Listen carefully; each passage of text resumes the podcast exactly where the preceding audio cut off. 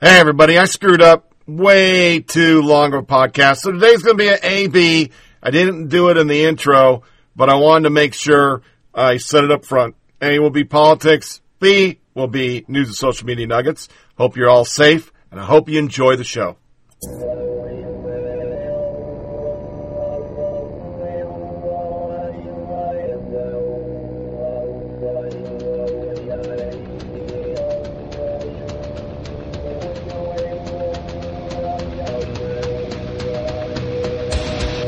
Flyover Politic Podcast, the show for normal Americans. From this undisclosed bunker, here's your host, Tony Reed.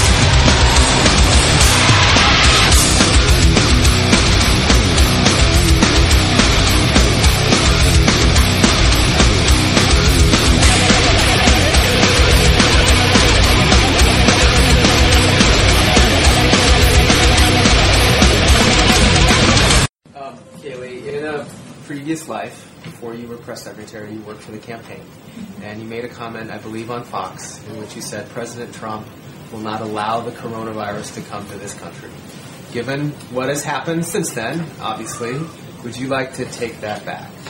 Well, first, let me note I was asked a question um, on Fox Business about President's travel restrictions. I noted what was the intent behind those travel restrictions, which is we will not see the coronavirus come here. We will not see terrorism come here, referring to an earlier set of travel restrictions. I guess I would turn the question back on the media and ask similar questions. Does Vox want to take back that they proclaim that the coronavirus would not be a deadly pandemic? Does the Washington Post want to take back that they told Americans to get a grip, the flu is bigger than the coronavirus? Does the Washington Post likewise want to take back that our brains are causing us to exaggerate the threat of the coronavirus? Does the New York Times want to take back that fear of the virus may be spread- spreading faster than the virus itself? Does NPR want to take back that the flu was a much bigger threat than the coronavirus? And finally, once again, the Washington Post, would they like to take back that the government should not respond aggressively to the coronavirus? I'll leave you with those questions and maybe you'll have some answers. And welcome back to Flyover Politic Podcast. It's the 7th of May, year of our Lord, 2020. Nothing's changed. It's all the same. It's all the same. If I, if I literally, like, if this was my job, I would slash my wrist right now because it's just so depressing to go into this every week and it, it's just getting worse. The media bias is just worse. So, up front, uh, let's do the stats. 1,263 cases, 200, uh, 263,243. They say 74,809 have died. And New York has 333,491. New Jersey has 133,059. Massachusetts has 17,025. Illinois has 68,232. California has 60,635. Pennsylvania has 54,898. Michigan has 45,054. Florida and Texas are in the high 30s. My state's still number 20. Nothing's really changed with the media, though, because they're just all caught up in we have to get Biden elected.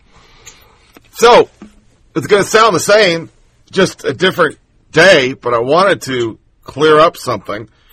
I didn't know Cokie Roberts died. So when me and my wife were talking, uh, at the end of the last podcast, she said Cokie Roberts said something, and of course I put it out on the air and then realized Cokie Roberts is dead. It was Martha Raddatz. So we're gonna play that now. I got the soundbite, and I think it's a good study in media bias, but it works perfectly because right after all this, you know, I get this all researched and I get the information, I get the fucking script. Guess what happens? The Pulitzers come out. So it, just like works perfectly into what we call media today. So let's listen to her talk about a poll that majority of Americans don't want to reopen, even though we just had a poll, and there's been two polls in my last two podcasts that say totally different. They say they do want to get back, they just don't want to do certain things. They twisted it to something else because their job is to get Biden elected. So here is her interviewing a Republican, and then we'll review. This week with George Stephanopoulos starts right now. Testing the limits. When you pull back too quickly, you literally put people's lives at risk. Dozens of states taking steps to relax restrictions. I like the states opening. They're going to open safely and quickly, I hope. Amid devastating unemployment, growing unrest, and continued protests. This is what freedom looks like. States are slowly opening, but the fight is far from over. As the death toll continues to rise, are we moving too fast, too soon? Those questions ahead for Ohio's governor as his state begins to reopen. Plus, as President Trump suggests the virus originated in a Chinese lab, Secretary of State Mike Pompeo joins us exclusively. And six months out from Election Day. I hope that we're going to be able to do some good old fashioned 25,000 person rallies. I wish we were doing this in person. How is the coronavirus transforming the race for the White House? Will there be conventions and campaign rallies? Will Americans be able to safely vote? Exclusive interviews with the Republican and Democratic committee party chairs. From ABC News, it's This Week, Here Now, co-anchor Martha Raddatz. Good morning and welcome to This Week on this first Sunday in May. It's the third month the coronavirus pandemic has been upending life in the United States. This morning, more than a million cases of COVID-19 have been confirmed. On Thursday and Friday alone, the U.S. suffered its deadliest 48 hours yet. That coincided with the lapse of federal guidelines for social distancing. Each state now on a different path for getting back to business. Six states set to loosen restrictions tomorrow after 17 others did on Friday. The country is beginning to reopen, but there is no consensus on the right way to do it. More and more frustrated Americans taking to the streets to protest while others remain deeply concerned that moving too fast will result in a sudden spike of cases or a second wave of this deadly pandemic. This morning, we'll explore the challenge leaders across the country face balancing health and safety and the desire to get back to work. But we begin with a snapshot of what's happening across the country, starting with ABC's Clayton Sandell in Colorado. You can see just how busy this shopping center parking lot is here behind me, but when it comes to reopening, Colorado has a patchwork of guidelines that change depending on where you live. Here in Douglas County, south of Denver, places like this hair salon are open and busy. And even though some state restrictions have been lifted, some of Colorado's biggest counties and cities say the governor's plan to reopen is too rushed. Denver has extended its stay-at-home order till May 8th. Now, health officials say all of this mixed messaging is confusing, but everyone seems to agree that social distancing and wearing a mask must continue. I'm Kayna Whitworth at Seal Beach in Orange County. Now, this beach remains closed, and there was a small group of protesters. It dissipated quite quickly. Authorities say from time to time people will walk out onto the beach, and they have to encourage them to come back off. They haven't had to issue any citations yet. And in the meantime, they really encourage their residents to utilize green spaces like this. And you can see that people are doing that and practicing social distancing. I'm Victor Oquendo on Miami Beach. Florida is slowly starting to reopen. This park, for example, it's back open. You just have to wear a mask when you're inside. Nearby, though, the beaches, they're still closed. Florida Governor Ron DeSantis announced a three phase plan for reopening the state. It starts May 4th, but it does not include Miami Dade, Broward, and Palm Beach counties for the countless people we have spoken with down here who have been unemployed for more than a month now and have been dealing with Florida's unreliable unemployment system. That is the last news that they want to hear. But the governor says he wants to be smart, he wants to be safe, and he wants to take this step by step. A step-by-step approach seems to be exactly what Ohio Governor Mike DeWine has prescribed for his state, and he joins us now. Governor, you were on the early side of closures and have now taken a phased approach at reopening with manufacturing and construction opening tomorrow and then retail the next week. You have had more than 19,000 cases of COVID, over a thousand deaths, and have been in the downward curve, it looks like, for only about four or five days. But you have also had 1 million Ohioans file for unemployment. So, so tell me how you decided to reopen, how you balance that health risk versus economic risk.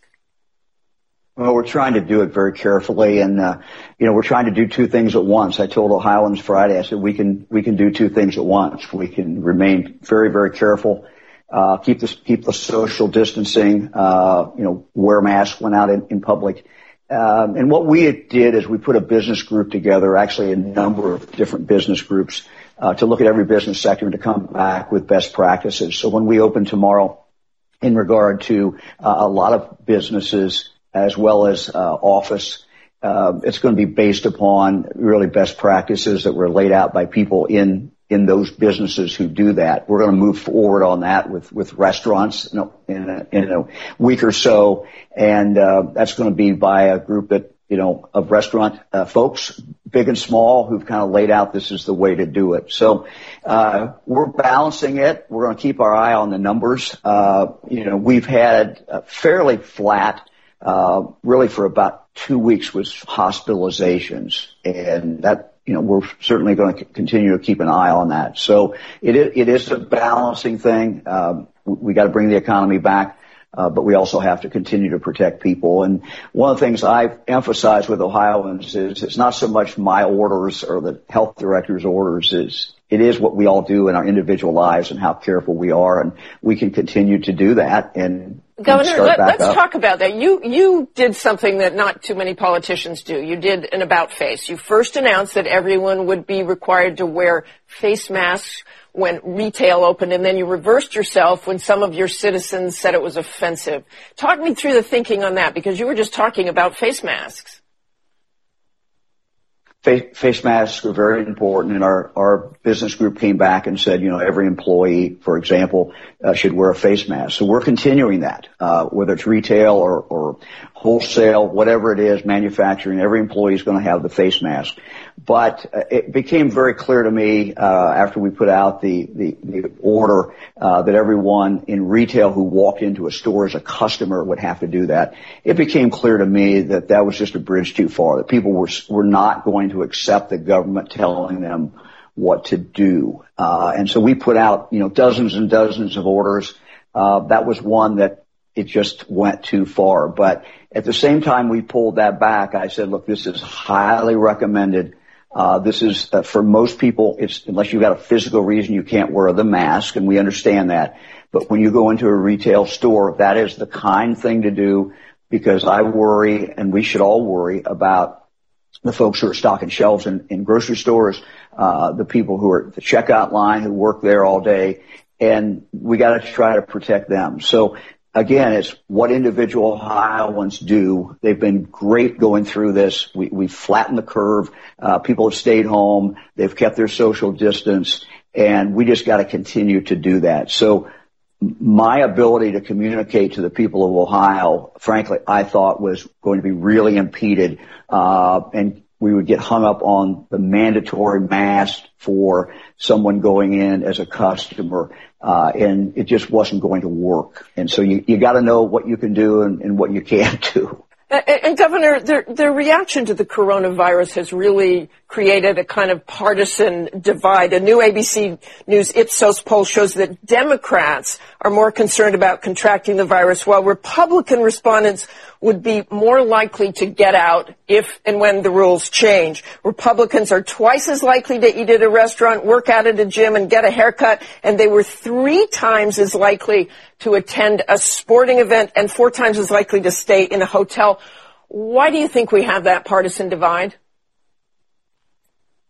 Uh, I'm not really sure. I'm not sure. Um, you know, you've got you've got those figures. I've not heard those figures before, uh, but I, think generally uh, Republicans are, are, less inclined to have the government tell them what to do, and that's generally how I am. Uh, you know, I, I'm a conservative Republican. I, I think you know we're better off not having the governor government tell us what to do. But we are in a health crisis and but what we are trying to do in Ohio uh, is to move from orders that we put out where we said we have to close this.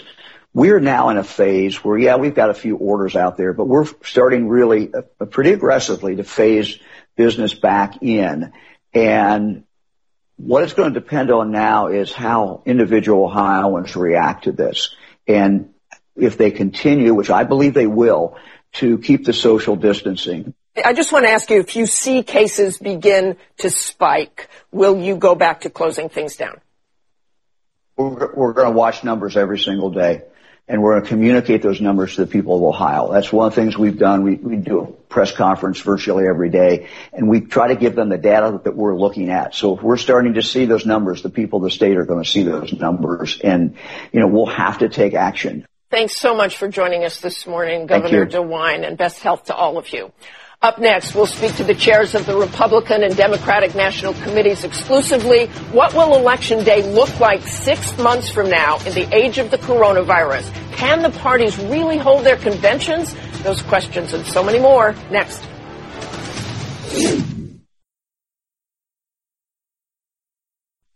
Now, for those that are new to the show, remember, she cried on election night. She wept for the loss because she's a liberal piece of shit. She even tried to screw in a vet thing, even though she's covered a lot of vet stuff. She's never been a good reporter for vets. We've never looked at her as like, yeah, she's going to get the straight skinny. She's going to get biased because she's a liberal hack.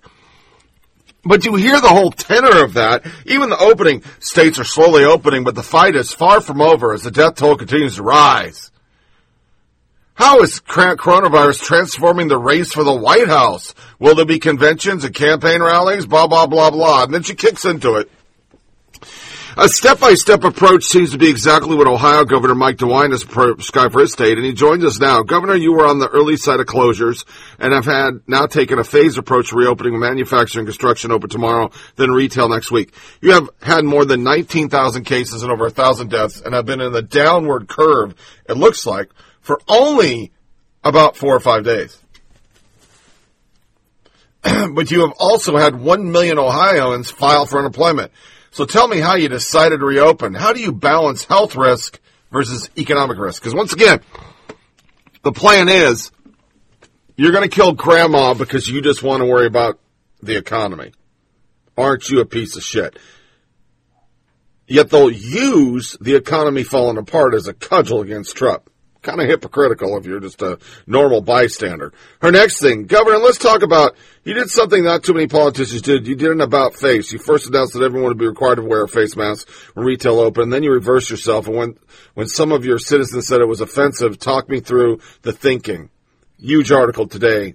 we won't read it, but I'll, I'll just mention it now the new culture wars face masks. There are people online saying when somebody walks past me without a face mask, I say, I say, they're telling me to go fuck myself.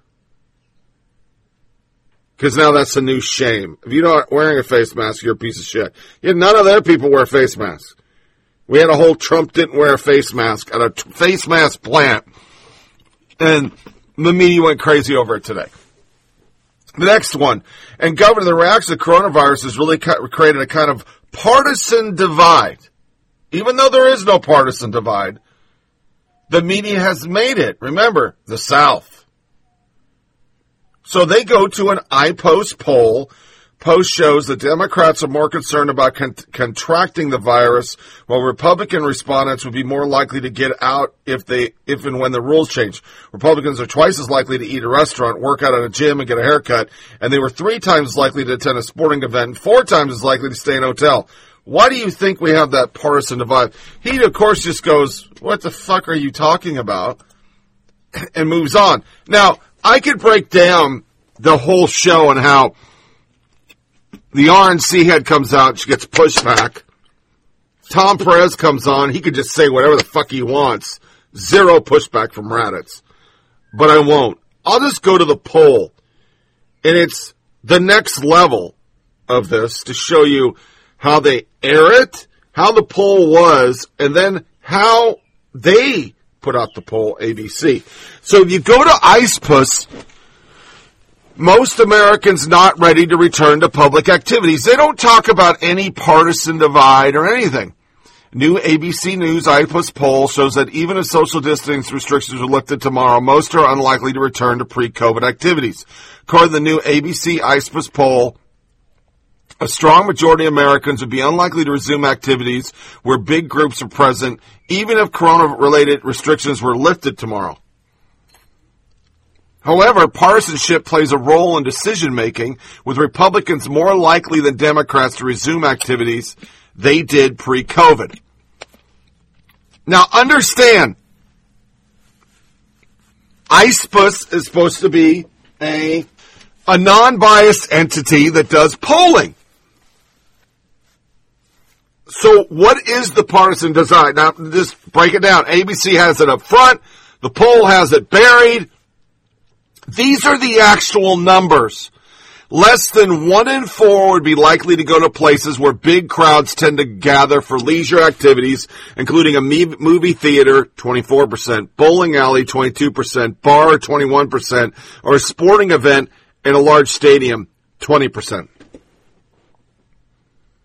So basically what you then did is took one in four and broke it, broke it, broke it, broke it down to self-identified Republicans so you could bash Republicans. But we're talking the number is minuscule. Ipsos at least says the majority say we're not going to do this. ABC, oh fuck no. We're going to get those goddamn red staters. Next line. Americans are more open to going to restaurants, churches, and sending their children to school, but a majority still say they would be unlikely to do these activities if restrictions were lifted tomorrow. 45% of parents with school-age children would be likely to send their kids back. More than one in three say they're not likely at all.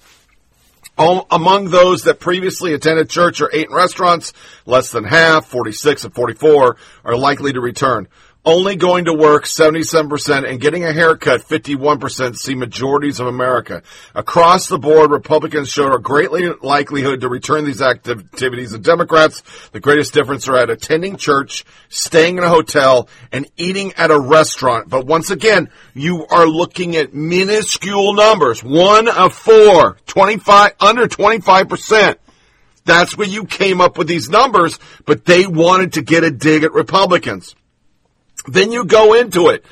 This poll was conducted 11th through 12th of March. It shows all the dates, and the exact date they did this was April 29th. The poll is based on a national representative probable sample of 518 people. So you're one in four Jesus Christ, folks, we're talking a hundred people. Said it.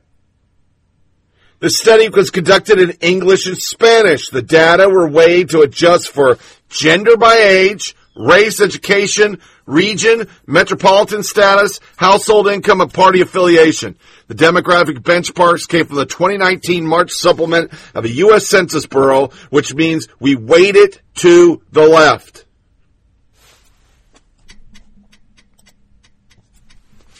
Race, Hispanic ethnicity other than two plus race, education, census region, household income, party ID, Democrat, Republican, Independent, other none. The margin of sampling error is 5.3%. They only have a 95% confidence level and you only polled 580 people and then you took it out. The one I had, what, what 3,000 people? Majority said they want to go back to work. But this is what they do. Remember, stats. You can make it say whatever the fuck you want. Then you go to the ABC article, Americans uneasy, and the top line, Republicans are more likely to Democrats to be willing to restart activities. They go in there and say the same numbers, but they never actually say, hey, this is a very small sampling. We're talking 518 people is all they talk to. But they don't take that. Because that's our media. That's what they do. When they want to hammer a liberal point, they just go get a poll and they cook the books. I mean, anybody out there, even if you're liberal, think for a second. You were told since 2012 Hillary Clinton was going to be the next president. And by the very end, they still had 10 point win in some polls. And then when it was all said and done, pieces of shit like Chuck Todd said, well, the sampling error was 3%, so They still try to play it. And then they flipped it to the elect, they went to the popular vote and said, well, she won by 4%. They can make it be whatever they want because that's what they do. This is our media. They're fucking hacks. They're just fucking hacks. So, wasn't Cokie Roberts, but it was still a great study in media bias. The polling company themselves is a left leaning company, but at least they tempered Republicans more. Wasn't the big line, it was just in there. But ABC led with Republicans, red states, bad people. Bad people. You're all bad. So I wanted to start the show with it. Next thing is in line with our, well, we had the fucking Pulitzer Prize shit. The eight worst fake news stories of Trump years. The P tape. Number one. Number two. Flynn deal with Mueller. Three. CNN botches WikiLeaks email excuse exclusives. I forgot about this one. Few days later, on December 8th, CNN published an early morning story by correspondent Manu Raju and Jeremy Herb claiming Trump's campaign team received an email from WikiLeaks on September 4th with decryption key and website address to hacked wiki documents that would not be publicly revealed until September 13th. Was this finally some proof of collusion? In the morning and into the afternoon, all the CNN programs proudly touted a breaking news banner with CNN exclusive and read the following email reveal effort to give Trump campaign WikiLeaks. It turned out the email actually went out on September 14th after the information was available to anyone. That afternoon, after hours of breathless hype, CNN issued an on-air correction read by Raju. How many of those have CNN had? Seriously. Number four, Donald Trump's secret Russian agent. That was Michelle Goldberg. Brian Stelter brought it out. Fucking bullshit. Five, liberal TV net's trumpet phony CNN exclusive on July 26th. Jim Sciutto and Carl Bernstein appearing on Cuomo to drop an exclusive bombshell claim that Michael Cohen would be tell federal investigators that Trump knew of the infamous Trump Tower meeting it was all a lie. O'Donnell, reckless Deutsche Bank scoop. I remember that one. That went nowhere. Seven, blaming Trump for racist mass killings.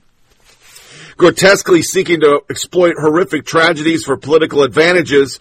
Some in the media actually accuse the president of inspiring or otherwise supporting brutal mass killings in 2019. The president needs to at some point look in the mirror. Matthew Dowd charged after a synagogue shooting that left 11 dead in April that year after a horrible shooting in El Paso, Texas, in which the government singled out Latinos, killing 23 TV viewers. Once again, her journalists aimed the blame at the president. If you're a white supremacist, you find the president's word possibly inspirational, possibly possibly comforting, Nina Malika Henderson said. The problem, a hair of Harvard research trying to duplicate the study found political rallies had no effect on hate crimes. But Washington Post said it had a 226% increase in hate crimes. In fact, using the same methodology would actually show Clinton rallies contributed an even greater increase in hate incidents than Trump rallies. Oops, Harvard said. We covered that on the show. That was a good one. NBC News, in light of all this, Andy Lack's dumped, and what's the big thing that came out of that? It's probably because he hired Megyn Kelly. That's why. Jesus fucking Christ. So while while all this is going on, Don Lemon hasn't had enough clickbait. So he decided I'm going to go to the airwaves and dog Trump's family. Everybody wants the economy to, to come back. Come on. People are hurting. Millions of jobs lost. Millions of people not sure where to get the money to pay the rent and put food on the table. But the president wants to be able to showcase an economic recovery. It's his ace in the hole with election day just six months away. And he just can't seem to muster the kind of compassion that we need from our president. He just wants to turn the page, to get you to think about something, anything, other than one of the worst crises in this nation's history. Look in the mirror, Mr. President. It's you. And this is nothing but a shameless attempt to distract from your own administration's mishandling of a crisis that's cost over 67,000 American lives.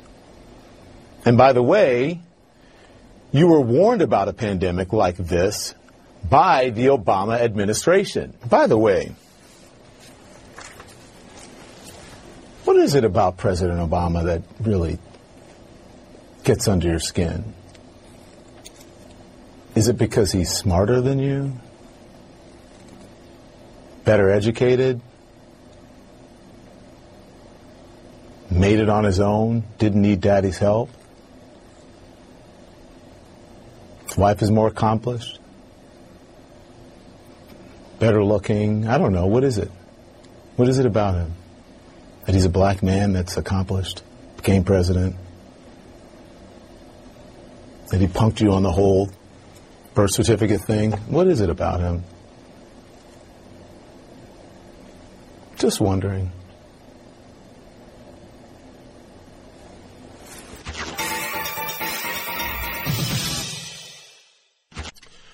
I, seriously ask this in, in all sincerity. How the fuck's that guy have a TV show? I'm in my fucking basement, and that piece of shit has a TV show. Really? Because he's gay. Did he suck Andy Lack's dick? I'm just asking. I know it's vulgar, but I just gotta ask. How the fuck does he have a TV show? I mean, my God, the only thing you know about Don Lemon is when he has a fucking meltdown. Robbie Starbucks. This is CNN Don Lemon. Watch this and try to tell me he's objective. He's not. He's also incredibly disrespectful to our first lady in this clip. The fakest of fake news. Fake journalist Don Lemon, what is it about President Trump that gets under your skin? Is it that he won when you did not want him to? That he's becoming, has a booming economy? That he's better looking, better educated, more accomplished? That's Carmine Sabia. I don't think any of that's true. Uh, Candy Lab, this is not a journalist. He's an insecure child man looking for attention. My problem is he plays the anchor role when he's basically Sean Hannity on the other side of the political aisle. And that's always my point. Uh, our media is so, oh, look at Fox. Fox is so fucked up. Jesus fucking Christ. At least Fox plays news during the day. I'm not going to say they're not right leaning. I'm just saying they play news. CNN, MSNBC, from dawn till dusk. It's all left all the time. They don't have a straight journalist on their network. Fox can say they has Bret Baier and Wallace. And, and you know they're doing something because they come up on Twitter feeds all the time. People want them fired on the right. The Trump train wants them fired. But it, who can you say on CNN that's a journalist? Anybody. I mean, it usually is the person that goes in the press room, Acosta. But goddamn, Acosta's probably whining because he's doing the same thing I did. Did Don Lemon suck Andy Lack's dick? did he get his job that way? He probably says it because he's like, I can be better than that, motherfucker. I'll get you some clickbait, motherfuckers. So I have a half an hour soundbite. I'm not going to play it all. I'm going to play some of it. I'm just going to edit shit out and just kind of get it down to like 10, 15 minutes. But it's been so bad lately that I stumbled across the top 10 delusional Donald Trump and GOP's vill- villains deadlier than Vietnam. Understand, Nuzzi, who had the balls to do a press briefing, she gets brought on. We're going to play that in a bit with Brian Stelter. I mean, it's just like softball to her, hardball to somebody else. But here's the top 10. American dying every day because Trump is not well. Joe Scarborough. We played it.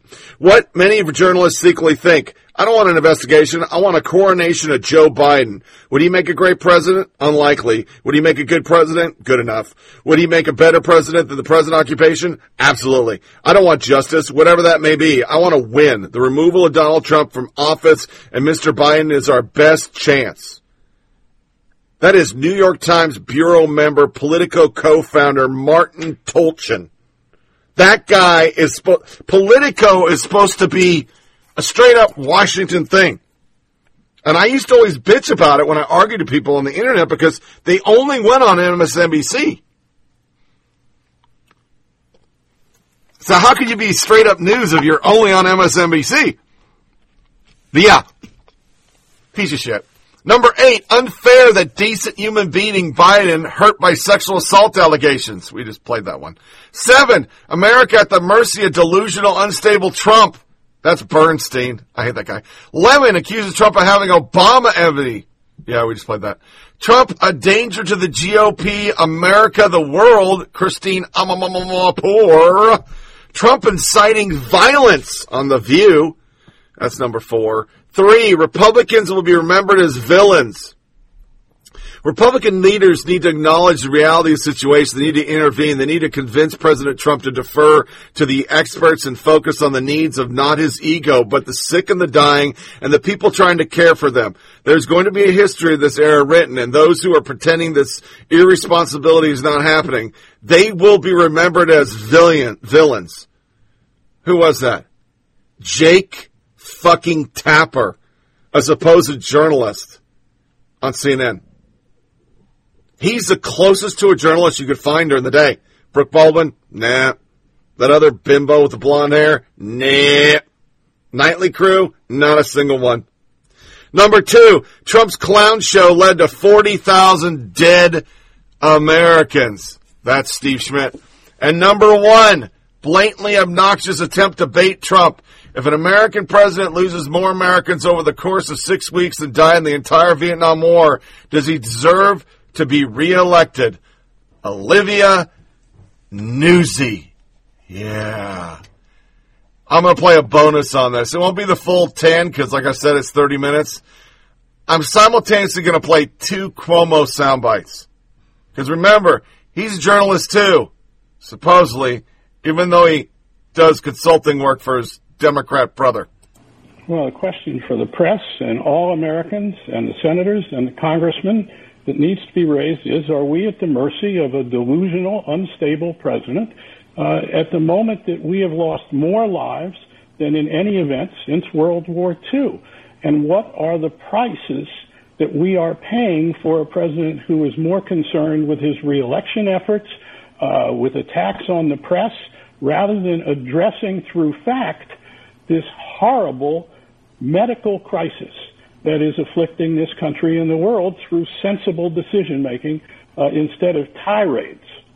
Who can imagine a president of the United States while we are losing thousands and thousands of Americans on this battlefield, we have watched repeatedly this irresponsible, reckless president talk about how he's going to get himself reelected and about his enemies and about the press and about until four weeks ago how this was a hoax, this pandemic manufactured. Susan Page, he went on to say the most interesting thing, which was almost to express, uh, uh, to sympathize uh, with Joe Biden, though I find it notable that both of you contend this may not do it, this may not end it. Mm. Yeah, it, it may not. Uh, different tone. Donald Trump took a different tone than Joe Biden did in, in addressing these allegations. Here's here's one great irony. It, you know, the Me Too movement was in part, uh, and the, the, the energy that that we've seen around women and around this issue is in part a, uh, a reaction to Donald Trump's election. He helped create this landscape that has made it necessary for Joe Biden to take seriously and treat seriously these allegations by Tara Reade as much as he would want to just dismiss them completely uh, out of hand. He, he, has to treat them with respect. We expect that now. Uh, and in part, that's because of, of Donald Trump. And, and here's another great unfairness.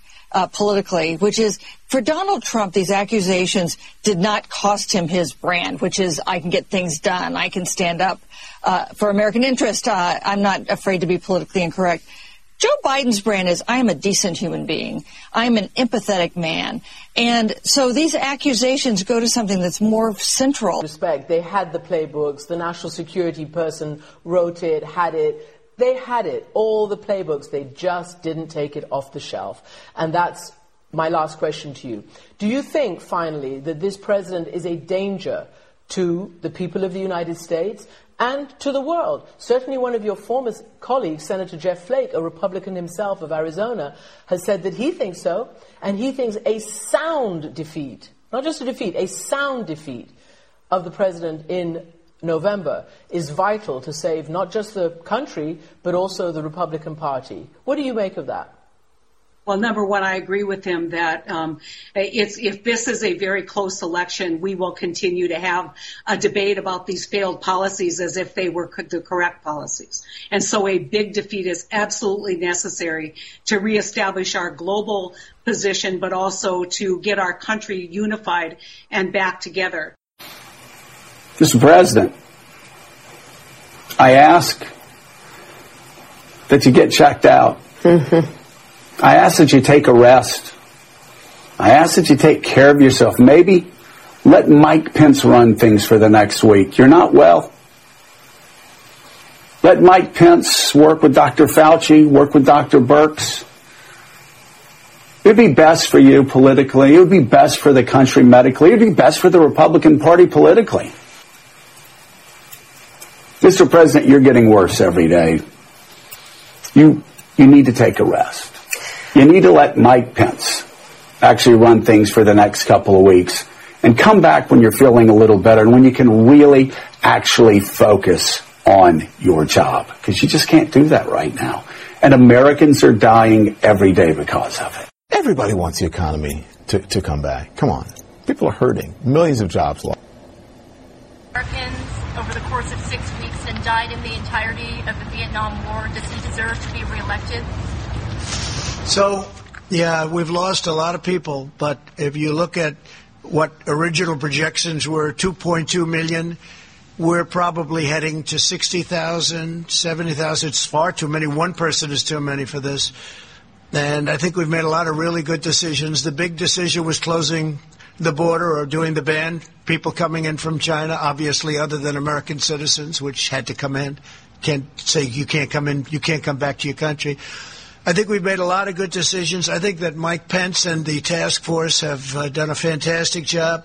I think that everybody working on the ventilators, uh, you see what we've done there, have done unbelievable. The press doesn't talk about ventilators anymore. They just don't want to talk about them, and that's okay. For the reason they don't want to talk, that was a subject that nobody would get off of. They don't want to talk about them. Uh, we're in the same position on testing. We are lapping the world on testing, and the world is coming to us. As I said, they're coming. Right. We're running out of words to describe this era. Republicans in Congress and in the Trump administration know that not only is the president failing to rise to this moment to, for example, get the nation on a path to widespread testing, the president's now making open ponderings about treatments that experts worry could actually harm people. His ascientific, anti-scientific musings have been dangerous. We saw this with his weeks of downplaying the virus. Two months ago today, the president said he'd done a good job since the U.S. had only 15 cases, which would soon go down to almost zero. Then the president was pushing the use of hydroxychloroquine. What have you got to lose, he said. Well, the FDA on Friday issued a caution against the use of that drug outside a hospital or a clinical trial due to the risk of heart rhythm problems. Republican leaders need to acknowledge the reality of the situation. They need to intervene. They need to convince President Trump to defer to the experts and focus on the needs of not his ego, but the sick and the dying and the people trying to care for them. There is going to be a history of this era written. And those who are pretending this irresponsibility is not happening, they will be remembered. You seem to have changed through this process. Um, you sound, you know, uh, different. You, you know, you, you're taking on what's happening in the federal government. Some say that it is evidence of a shift in ambition. Some say that uh, going on shows like Ellen, where she's pumping your head up with helium about how great you are, and cover a Rolling Stone, uh, that you now, as we used to say in the neighborhood, think who you are. Do you believe that there has been a shift in your ambitions and in your sense of yourself because of all these new friends you seem to have. Yeah, some say I shouldn't come on this show because you harass me. Too much fierce accountability? me. Can't take it? Want a pat and, on the back? No, no, it's Love not account. It's person. It's ad hominem, ad hominem attacks. Don't speak Spanish Ellen, on my show. Uh, first, I'm a fan of Ellen. To do Ellen's show was a pleasure for me. I'm a big fan of Ellen. Yes, she said nice things about yes, me. Yes, she did. uh, which she didn't say about you, but she was just telling the truth. Uh, and uh, nothing about me has changed. I haven't been in the basement. I haven't had my wife shear my hair uh, out of resentment. None of that has happened to me. I'm just doing my job, which is what I've always done. The I'm word same from old, the uh, word from the governors and the consortium is great idea, like working with you on the policy level. You talk about yourself in the third person. True or false? it's not a denial. True or false? true. That you say Cuomo thinks, Cuomo says False. we should ask False. Andrew. Are you sure? False. False. Do you think that you are an attractive person now because you're single and ready to mingle? Do you really think you are some desirable single person and that this is not just people's pain coming out of them? I think uh, beauty is in the eye of the beholder. Listen to you. You got an answer for anything. You're feeling pretty good about That's yourself these days, aren't you? So look, the facts are not in dispute, not on this show. No state has met the relatively relaxed standard of 14 days of fewer cases to reopen. The question has become, is the goal still to save lives in this country? It seems the measure has changed, and America is deciding what to do now on the basis of how much death is okay as the price of getting back to work and play. Increasingly, life seems to be getting pretty cheap in America. Are you okay with that? The governor of the state where much of this first hit is not okay with it. In fact, he says he's infuriated with the state of play, and he will tell you why. Why doesn't he unite this country behind that desperation of fact instead of dividing?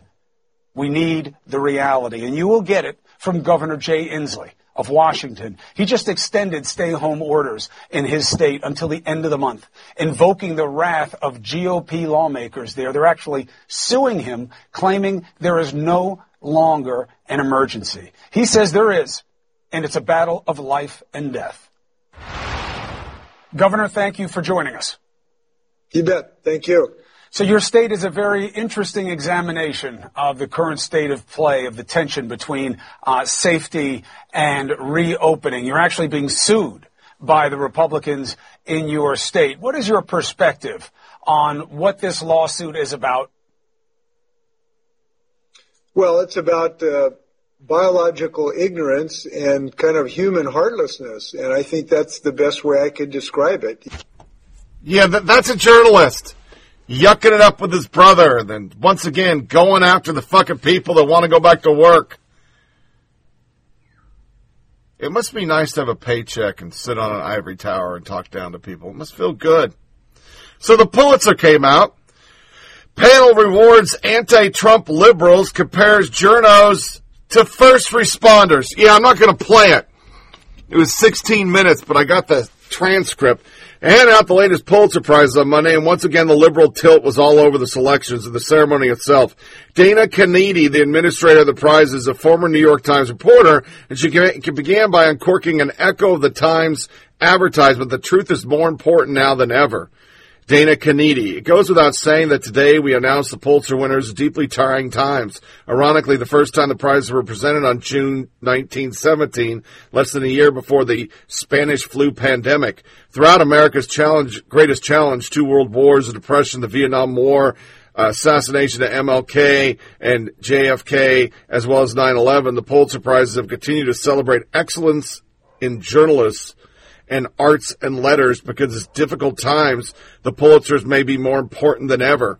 Canedy even compared journalists to first responders and medical. During this season of unprecedented uncertainty, one thing we know for sure is that journalism never stops. And much like our courageous first responders and frontline healthcare workers, journalists are running toward the fire. Katy Tur said that a fucking hack who fucks Keith Olbermann. She said that. So this is the person in charge of these prestigious awards touting a B player on MSDNC. Really? Despite relentless assaults on objective truth, coordinated efforts to undermine our nation's free press, and persistent economic headwinds, journalists continue to pursue and deliver essential facts and truths to keep us safe and to protect our democracy. They are risking and far too often losing their lives at times when their words, their images, and their revelations are more necessary to our democracy than ever. Oh, really? While many awards had a liberal tinge, two were obviously awards for resisting Trump. And the newly created audio reporting category, NPR's This American Life won for an episode called The Out Crowd, which illuminated the personal impact of Trump's administration policy to make immigrants remain in Mexico until they can be admitted. And the editorial cartooning cartoon, the winner, or category, sorry, the winner was Barry Blitt of The New Yorker for work that skewers the personalities and policies of men, emanating from the Trump White House with deceptively sweet watercolor styles and seemingly gentle caricatures. That's what they actually said.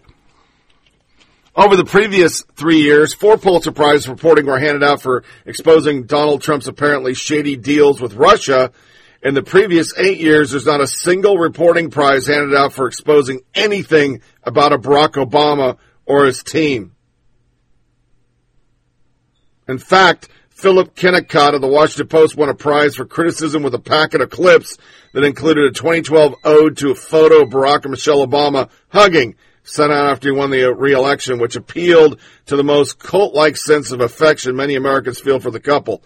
But the most controversial 2020 prize winner in commentary to Nicole Hannah-Jones in the New York Times for the widely criticized Faked History 1619 project.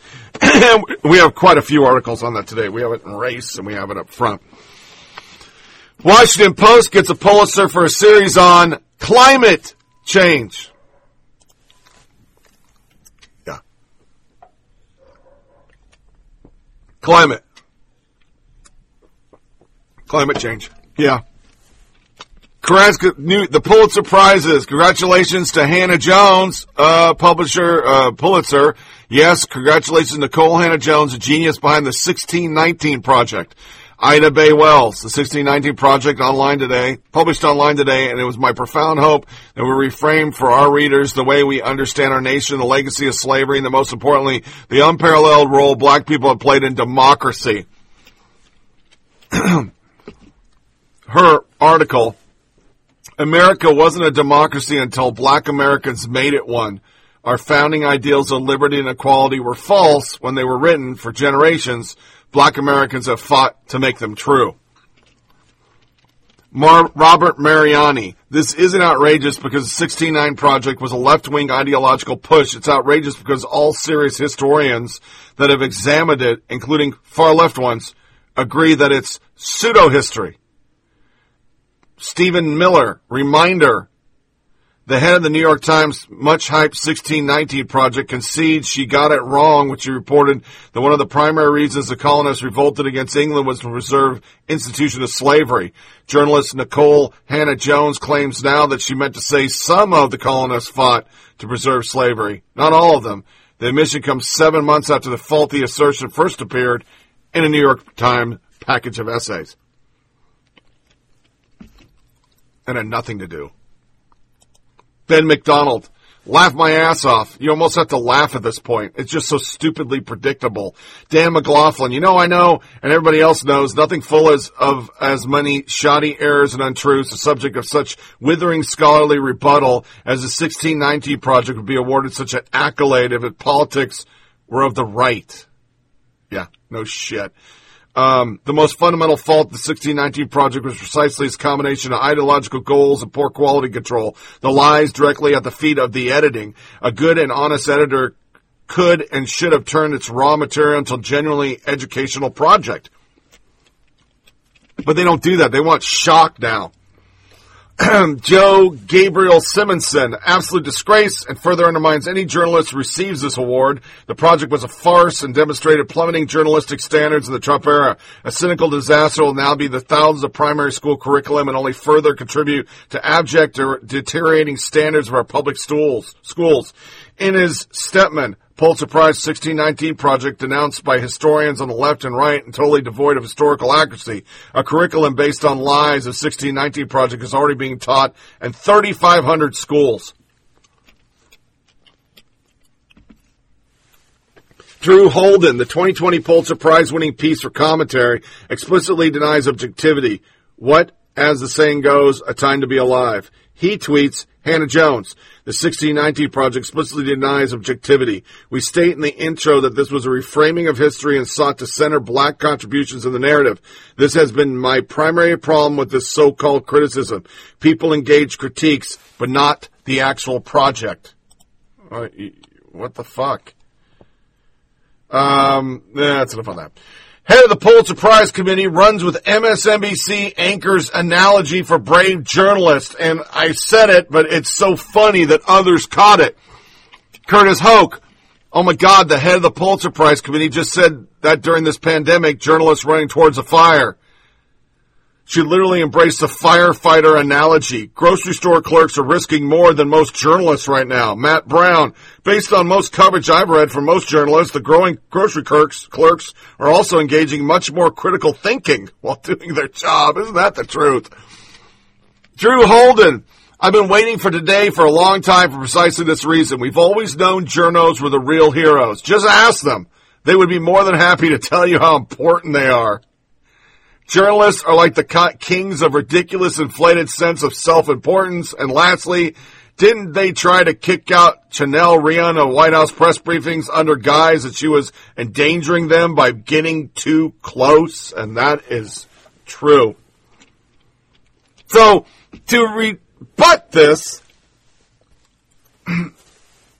one soundbite, and then we'll get into the ones I really want to fucking go crazy on.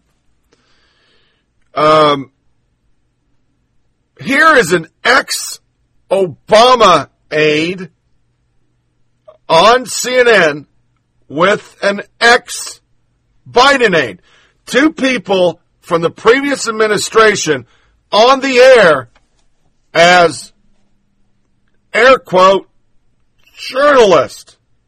Given the president's effort, a broader effort to blame China for, for the outbreak, are, are you worried about political influence on the intelligence itself and the intelligence community here?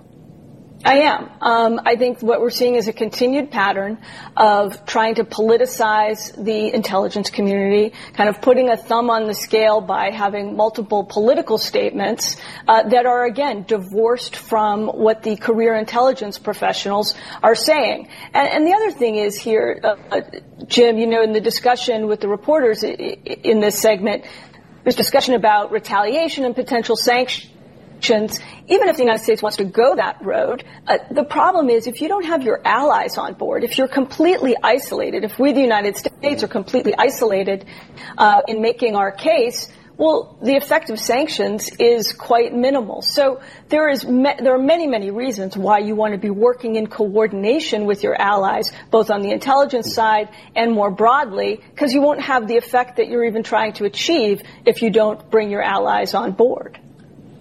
Now that ship sadly seems to have sailed, has it not? I mean, if anything, we're seeing a greater focus on attacking, well, certainly attacking China, but, but on steps uh, designed, it seems, to make the U.S. an island in its response to this, right? You know, even steps to reduce or, or stop immigration, right? Part of another agenda that preceded the pandemic.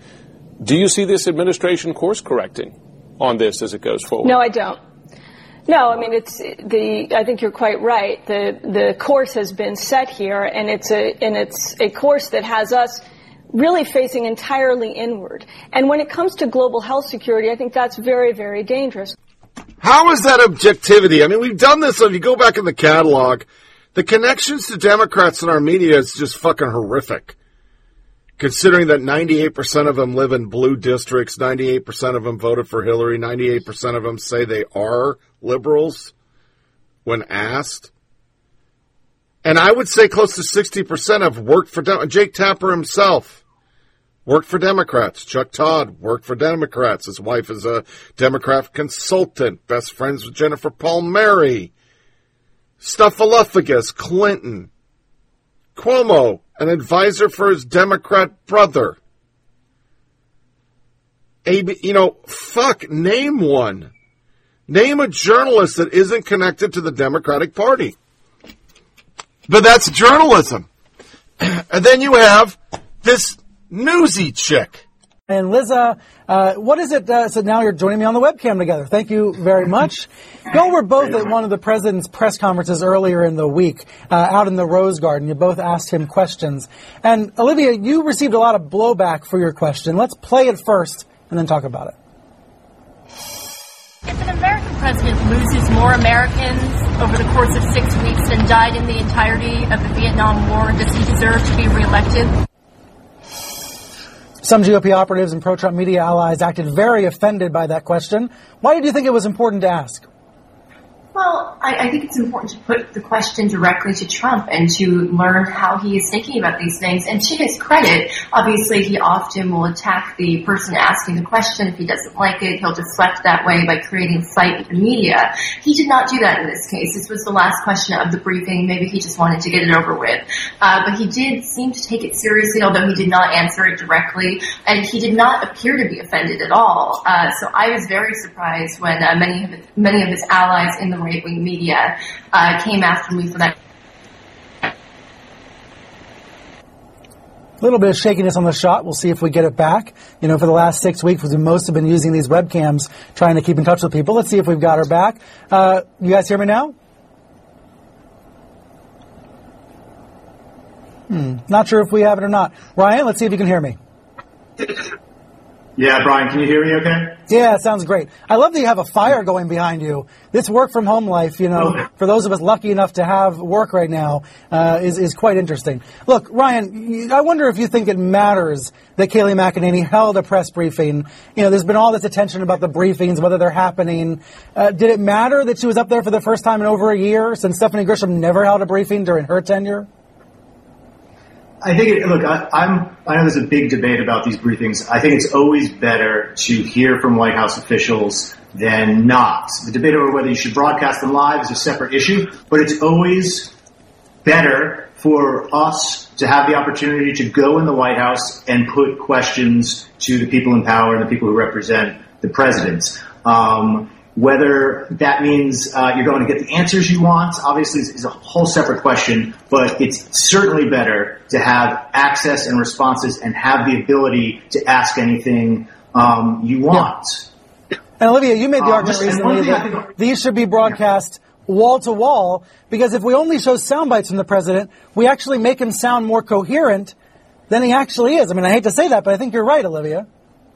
Yeah, I remember you and I talking about this on this show back in November of 2019 when uh, this Guardian editor wrote this column that I referenced in my mm. piece about being so stunned when she saw Donald Trump in full for the first time at a, at a press conference because he sounds so much less coherent than he does when he is filtered through newsprint or through news coverage.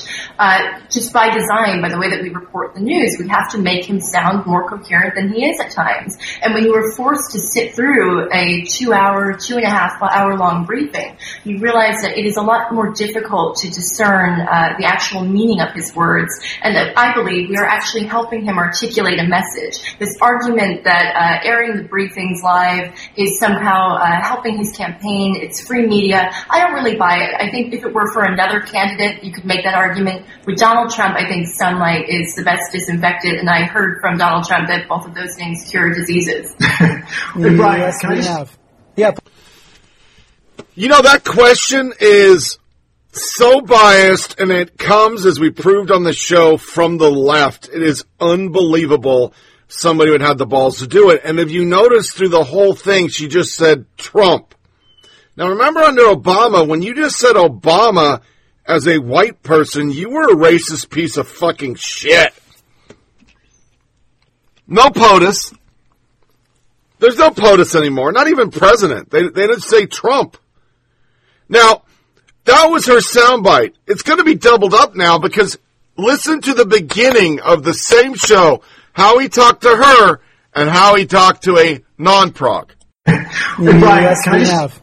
Yeah, please. Can I add, just add one point on the blowback that Olivia got and I and others have gotten from the questions that you ask at these briefings?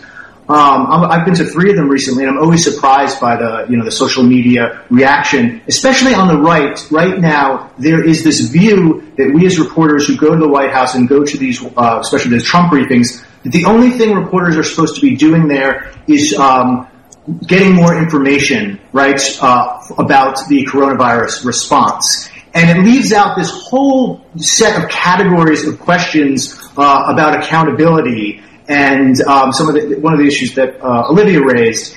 And there's this sort of policing right now on the right that it's an, an argument that reporters only you're only there to you know find out uh, a little bit more about what state is opening, uh, uh, you know, some very technical, specific, informational question, and the broader, more, um, hey, you said this, now you're saying that this. How, why did you change your mind? Or questions of accountability. That that's all somehow showboating or um, not, you know, not real journalism, and that's just wrong and has never uh, been the case since I've been covering the White. You pledged never to lie to us from that podium. I will never lie to you. You have my word on that.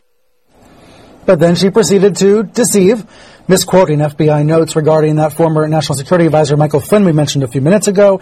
She also downplayed comparisons between uh, President Trump and Joe Biden uh, when it comes to issues involving sexual harassment and assault. She implied that Trump had not been accused of sexual misconduct in years, uh, leaving out E. Jean Carroll's allegations that surfaced uh, about about a year ago.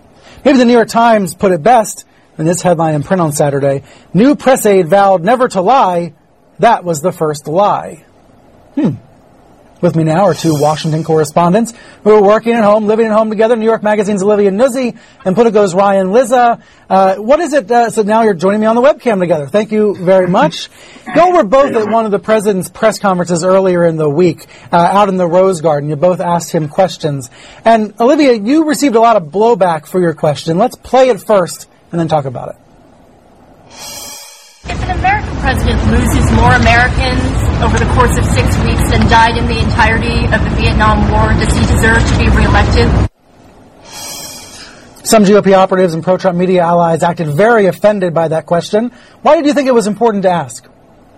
Well, I, I, think it's important to put the question directly to Trump and to learn how he is thinking about these things. And to his credit, obviously he often will attack the person asking the question. If he doesn't like it, he'll deflect that way by creating fight with the media. He did not do that in this case. This was the last question of the briefing. Maybe he just wanted to get it over with. Uh, but he did seem to take it seriously, although he did not answer it directly. And he did not appear to be offended at all. Uh, so I was very surprised when uh, many, of many of his allies in the right wing media uh, came after me for that. A little bit of shakiness on the shot. We'll see if we get it back. That is the odd mudsman, odd buds. I can never say it. The media guy. He is the media guy. He's supposed to be holding the media accountable on CNN. But you could tell he got off on Nuzzi. He got off on them dogging Trump, not the president, Trump. Because that's what they do. That's how they operate. But yet they give themselves awards for being fucking firefighters. It, it was just a perfect synopsis you got fucking piece of shit this week, and then you hand out the Pulitzers, and you compress this down to you're giving each other awards for being the biggest liberal. That's what it is. If you score enough clickbait and you dog Republicans, well, goddamn, we're with you. So, moving into COVID, we're going to start with lockdown. You people that want to have food and leave your house, you're pieces of shit as stated, I will play the soundbite, but I want to start with the New York mass become a flat flashpoint and the virus culture wars. Now understand, in here, they only talk about red states. That's all they talk about is red states. They don't talk about any blue states. They don't talk about this, Massachusetts.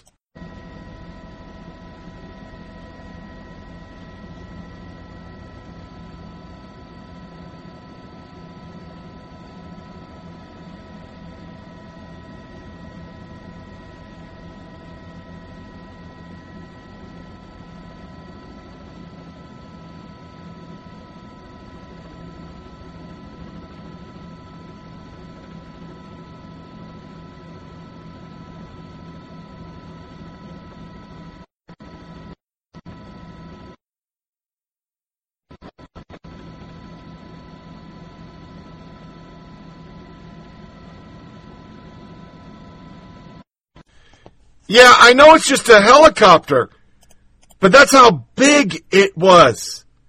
Literally a gigantic fucking protest. And people online were like, hmm.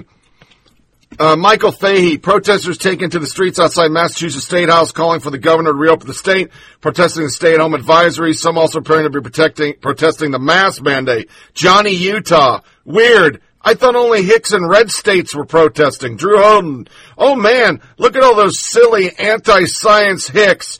Just one, what one would expect in Boston, Massachusetts. It's not a pandemic, Speaker claims. The reason why they're doing this is to turn America, United States of America, into the United Socialist States of America. Crowd now chanting, it's a hoax, it's a hoax, followed by Speaker saying that this is all an effort to crash an economy and hurt Trump's reelection. This is Massachusetts! Those goddamn red state hicks. But you didn't hear that in New York Times. It was all Oklahoma, Atlanta. They started Atlanta because they're really leaning on they're going to kill those black people because they want to shorten the demographics. And then, of course, they didn't go into this goddamn train wreck, Lightfoot. Yeah, mayor of Chicago. To order all police districts to give special attention to these parties. And this is how it's going to be. We will shut you down. We will cite you. And if we need to, we will arrest you and we will take you to jail. Period. There should be nothing unambiguous about that. Don't make us treat you like a criminal. But if you act like a criminal and you violate the law and you refuse to do what is necessary to save lives in the city in the middle of a pandemic, we will take you to jail. Period. So, that means if you host a party, if you promote a party, if you go to a party, we're not playing games. We mean business, and we are going to shut this down one way or the other. The time for educating people into compliance is over. Don't be stupid. Don't come out. Don't advertise on social media. We're watching you, and we are going to take decisive action. Mayor of Chicago heckled as she tries to personally enforce social distancing rules. Daily Caller. Uh, Lori Lightfoot to people. We will shut you down. We'll cite you. We will arrest you. Gregory Pratt after a news conference decrying house parties and telling people to stay home. Chicago Mayor Lori Lightfoot crossed the street to tell youth outside of school to go home. One man responded, y'all need to find a cure. You're taking talking about go home. You go home. Jesse Kelly, Chicago mayor wants you to know she's not playing games. She'll send the cops after you and your law breaking friend just as soon as she's done having a stylist touch up that crew cut. Yeah, she was another one that just, she goes out. I need my haircuts. De Blasio, I need to go to the gym. Tucker took her to task. Do the people of Chicago take Lori Lightfoot seriously? How did a, a buffoon like that wind up in the mayor's office? Lori Lightfoot believes she has the power to imprison you if you talk about your weekend plans on Facebook. How did she get the power to do that? Well, that's still not clear. What is clear is that Lightfoot has no intention of following her own rules, living by her own restrictions. We know that because Lori Lightfoot recently broke her own quarantine in order to, and this is real, get her hair done. She got caught when her hairdresser blabbed about it on social media, but perhaps not surprisingly, she didn't seem ashamed in the slightest. Unlike you, she explained, Lori Lightfoot has to look good. I'm the public face of the city. I'm on national media and I'm out in the public eye. And, you know, I'm a, I'm, I'm a person who I take my personal hygiene very seriously. As I said, I felt like I needed to um, have a haircut. I'm not able to do that myself, and so I got a haircut. I take my personal hygiene very seriously. I feel like I needed to have a haircut. The funny thing is, you may be feeling the same way. Maybe you take your personal hygiene seriously too. Maybe you'd like a haircut. But are you Lori Lightfoot? Okay. Didn't think so. So shut up and get back to your smelly apartment. Stop complaining. And if you don't, you're a Nazi. That's their new line, which is really their old line. In fact, it's always their line. Disagree with them, and you are a Nazi. And because they've now lost all capacity for nuance, they're actually saying it out loud now. Over the weekend, CNN suggested that anti lockdown protesters in Michigan were, in fact, white nationalists, very much like the ones who marched in Charlottesville famously a few years ago, because of course they are. They're disagreeing with the people in power. It must be Nazis. Seriously, she looks like a fucking Muppet. A goddamn Muppet. Shame on you for voting her in. Um, let's see. New York Times. The open up the economy people are truly the dumbest people on here. How do they think the economy will look when millions are dead in our hospitals? Somebody types that. Uh, and they retweeted the New York Times. We've never had to rely on anyone else, said one food bank visitor. But now, pushed to the edge of hunger, many unemployed New Jersey residents are asking for help for the first time. That's the problem with you lockdown people. You have money. Hey, I have plenty of money. I fucking made money off this shit. But I know we have to open. People don't have money. People don't have food. Michael Knowles. So instead of going on the wide open beach, everyone is being forced to crowd into the sidewalk. Smart stuff, Newsom. Just out of frame. Multiple cops are patrolling along the tape. Helicopters patrolling Huntington Beach, ordering people indoors. Is this America? Yeah, it is. And so is this. AJC breaking. Georgia verifies 1K new COVID 19 cases in 24 hours. One has to wonder how many new cases were being reported during the lockdown and 24 hour period. Read the story, went to look at the data, and well, is not entirely sure where they're getting the 1,000 new cases in 24 hours, but whatever. Data is a funny thing. It seems to be easily manipulated depending on the agenda. Charlotte Clymer, a journalist, she retweets it. I saw this before it became an article and said, sips coffee. The funny thing is, is she forgets social justice is a tricky thing, man. I mean, if it wasn't Atlanta, you'd be okay. If, say it was Arkansas or Tennessee, you can do your northern elitist sips coffee, hope those Trump supporting hicks who fuck their cousin die thing, and you can get away with it. But Atlanta's got a lot of black people it isn't going to go over well for her, and it didn't. Charlotte Clymer, hi folks, need to clarify this tweet is solely directed at Trump and Kemp's catastrophic handling of the crisis in Georgia. I would never dream of mocking victims who contact contract COVID. That's horrible plus disgusting. I apologize for communicating something here very much unintended because here it comes. My dad passed away from COVID complications, toned down the smugness a notch. Despite all our frustrations with the genocidal protesters, black people are still going to bear the brunt of the death toll. Enjoy your sipping. Other people, more than 80% of hospitalized COVID people are black in Georgia. Mmm, man, this backfired big time for her. Becca, black people are literally dying at alarming rate in Georgia. And this is what you say? This is awful. What is wrong with you? Do you realize that many getting ill have no say in what the government does? Not surprised that someone who signed up for the military to George Bush would fetishize death like this. Weird thing to be happy about, but that's just me, because I think this is the tranny dude, Charlotte Clymer. I think it's a dude. Uh, I understand the urge to go, I told you so, but this is extraordinary. People suffering the choice of leaders, enjoying their pain is cruel. Charlotte KK Clymer. Hey, remind me again about who's most likely affected by the virus. Oh, that cherished female empathy, which makes women better suited to lead. oh, I fucking love it. Eat that shit, bitch. Eat it. I think I think it's a dude though. Let me see. Charlotte Clymer. Is it a dude? Yeah, it's a dude. It's an American activist and writer. She's a former press secretary, rapid response to the Human Rights Campaign and American LGBT civil rights, but it's a dude who got kicked out of the army because of Trump. That's how he made her bones. Yeah. Okay. And then, and then you got S.E. Cupp. Once again, a person is getting paid every day, millions of dollars or hundreds of thousands. She's making money.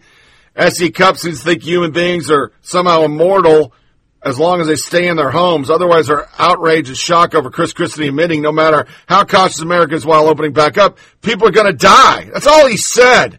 Her?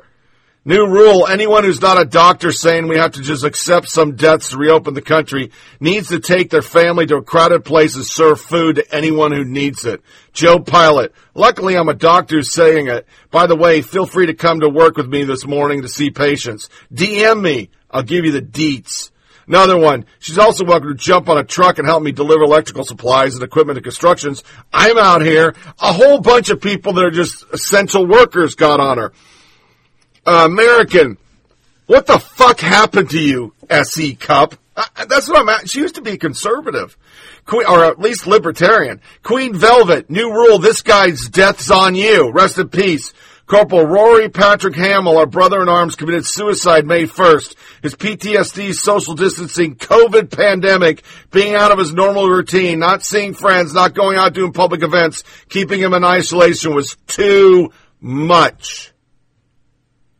There'll be no study on how many vets died during this. Nobody's going to go and do it. They're just going to do the fake faux black people and gay people died. But how many vets are dying? How? Nobody knows because they're not going to track that. Liberals don't give a fuck about vets. So here's the lockdown smugness from people who live in ivory towers, drawing fat paychecks and getting fancy Italian food catered to their house like the fucking Cuomo's. Hindsight will surely be 2020 after this. This year is going to loom large about lessons learned, about COVID-19, about communities across the country and the world. Now, personally, the lesson for me is obvious. My lesson is gratitude. It's my first day back in the office in more than a month. So many of you were so good to me, both in my family and to my family. I'll just say thank you. I will spend my time in this capacity trying to justify the faith that so many of you have put in me. But while my own COVID battle is mostly over, I'm worried that so many seem to think it's mostly over for all of us. And that is just dead wrong. Facts. Case numbers climbing pretty much everywhere. 68,000 plus deaths now. Two weeks ago, the president said we would have 60,000 deaths, period. Now, his administration is reportedly privately uh, projecting they're going to be 9-11 like death tolls on a daily basis by early June. And yet they want to push reopening? Now look, no one has accused this president of being fact focused or even read in on any of this. But you don't need him to mislead you. In fact, don't put this on Trump. We are deceiving ourselves. You know the virus is still spreading in too many places. This shows, it exposes the reality.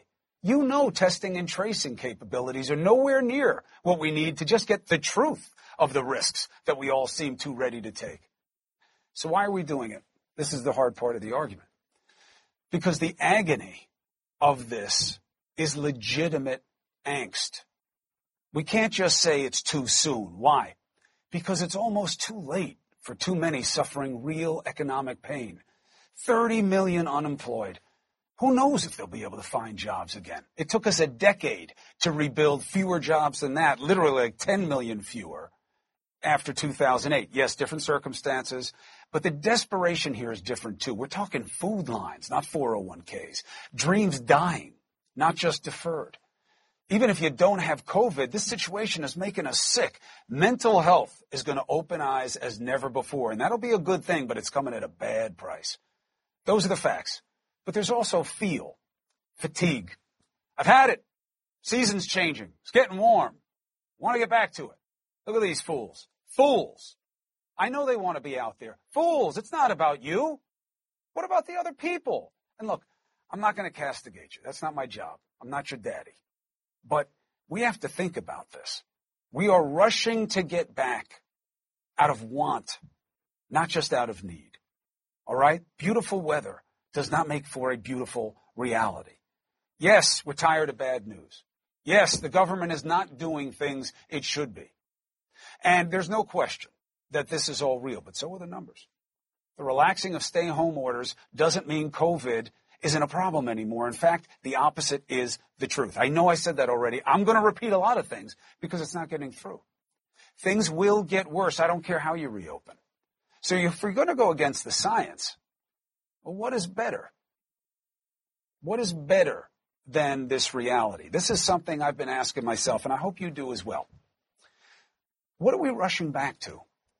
Politicians are making this decision, not scientists. Fauci's not in charge. Don't ask him political questions. It's not his job. The politicians are doing this because of you. Politicians act out of fear of consequence much more often than they do out of good conscience. Okay? So that's what's going to happen now. We know we can't do nothing forever. But think about what you are so anxious to get back to in terms of normal and what you're going to lose that we've gained in this pandemic. Okay? Think about it. Be careful what you wish for. The time with family, the time together, the time leading more simply, the time thinking about where to go and where not. Those pictures of what we see in Venice of clearer water and clearer skies that they're showing us all over the world. I know we can't do nothing forever, but we can think about how to be together better. I'm just asking you to do this. I know what you wish for. I wish for the same. But remember, we may be headed back to a time that we think we remember as better, but we may live to regret. Uh, we have seen the president try on the one hand to offer hope, sometimes hope that turns out to be false hope, uh, while at the same time also having his government put in place these social distancing guidelines. The, the president seems to be saying that it's safe to go to the parks and the beaches. Does that argument make any sense to you? No, and I think in, in some ways it really betrays the uh, really hundreds of thousands of people in the United States who work in hospitals day and night to try and save lives. Uh, I went to uh, the hospital yesterday morning to do an emergency procedure, and all of my teammates are wearing masks, and all the nurses in the ICU and the staff everywhere were wearing masks, and we're wearing them to protect each other. And when I walked out onto the street, the streets of D.C. were really filled with people yesterday, and. Mm. I really felt betrayed. The president continues to try to deflect and distract from the coronavirus story and pointing fingers uh, at others? Uh, he certainly is done, and this is something that we've seen, of course, the president do repeatedly. He has refused to accept any responsibility uh, for any of the number of failings of the administration's response to the coronavirus crisis from uh, January and into February, particularly that month of February, uh, where we saw very little action from this administration. Instead, what we have seen from the president are repeated attempts to try and deflect blame uh, onto others. The president is not focusing on telling Americans, you know, what they need to be aware of, what they need to do in order to slow the spread. He prefers instead to deflect blame onto others. More mixed madness. Then you have the president acknowledging that reopening our country will likely kill more of us, but we got to get our country back. How can he accept that when he hasn't even come close to doing what he can to avoid more pain and death? Our big guest, the governor of New York. He's trying to hold back the tide the president is surfing. He says there's a safer and better way. Now look, no matter what happens, our standard must remain the same. Facts and fierce accountability for the same. Together as ever as one. A couple of weeks ago, you were here and you said, look, death is death. Nothing else equates with that. Economic realities we can deal with. It was very popular when you said it. Went viral all over the place online. Two weeks later, it seems that that argument is losing. That economic need and a desire and a fatigue with being home is starting to win over half the states are doing some kind of reopening. Do you think False. that you are an attractive person now because you're single and ready to mingle? Do you really think you are some desirable single person and that this is not just people's pain think, coming out of them? I think uh, beauty is in the eye of the beholder. Listen to you. You got an answer for anything. You're feeling pretty good about That's yourself right. these days, aren't you? Here's what I like about it. Um, you are ready uh, for a fight, and you know that you have a long way to go. And I know that that's what drives your passion about sticking with these positions because you know it's a long game. And I respect that. I, I saw in the New York Daily News, uh, conservative S.E. Cupp wrote that the president is not well. Reading from her piece, she said, if this were your child, you'd intervene as quickly as you could. And you would. Getting them the help they clearly needed. Likewise, if your friend were acting this way, you might suggest they go see a therapist to work through some of their anger issues. If this were your coworker, you'd probably, I think that, I, I, I think that's actually gracious. You would alert someone in human resources. And what if this were the president of the United States acting this erratically? Not only are these behaviors the norm for President Trump, but they seem to have worsened at the most precarious and critical time that our country's faced since World War II. The past few days have seen Donald Trump spiral out of control.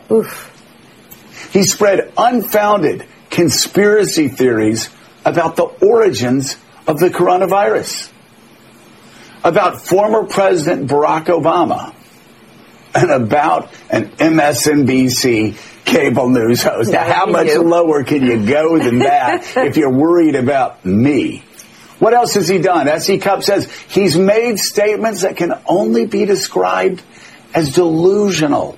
S.E. Cupp concludes by saying it's frightening commentary on the slow normalization of this completely abnormal behavior that we can greet the undeniable deterioration of the President of the United States with mere shrugs. And the only concerns from his inner circle seem not to be about the mental instability itself, but the political ramifications of it being exposed in daily press briefings. S.E. Cupp, New York Daily News. She really did a good job with that, really crystallizing why this normalization of the president's behavior is now making people unsafe. Well, and, and Really if, well done. If you a lot to digest uh, there from S.E. Cupp and also that ad, fact check, true, on just I mean, everything that I saw there. But the president is getting, we, we've been saying it for three years now, the president is getting.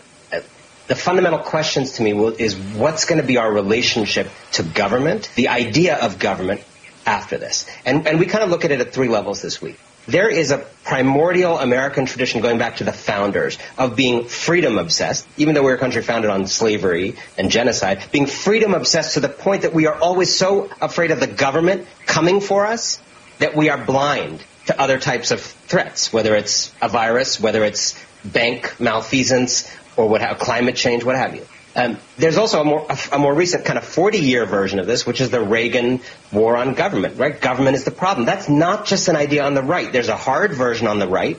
There's a small c conservative militant version of it. But there's also, it, it has infected many people on the left in, in, in this passive sense that, yeah, I believe in government, but I would never go work there, or I believe in government, but you know, I kind of don't like my taxes too high, or I use, you know, trusts in the Cayman Islands. Um, so, and then there's the more recent Trump era twist in this, which is the war on government becomes a self-fulfilling prophecy. You undermine government, you undermine it, you undermine it.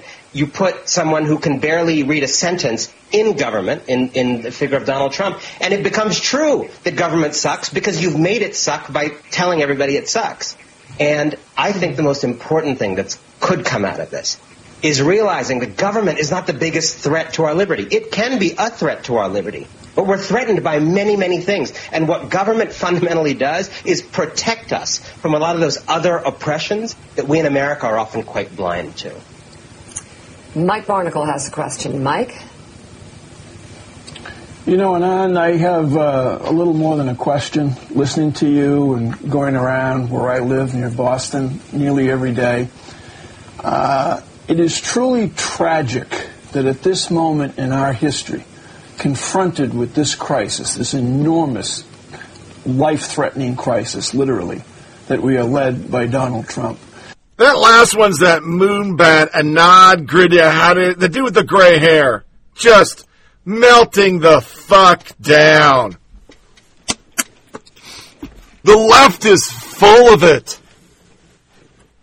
They're just obsessed with this shit. Here's a real thing. I'm not going to read the replies. I'll just surmise.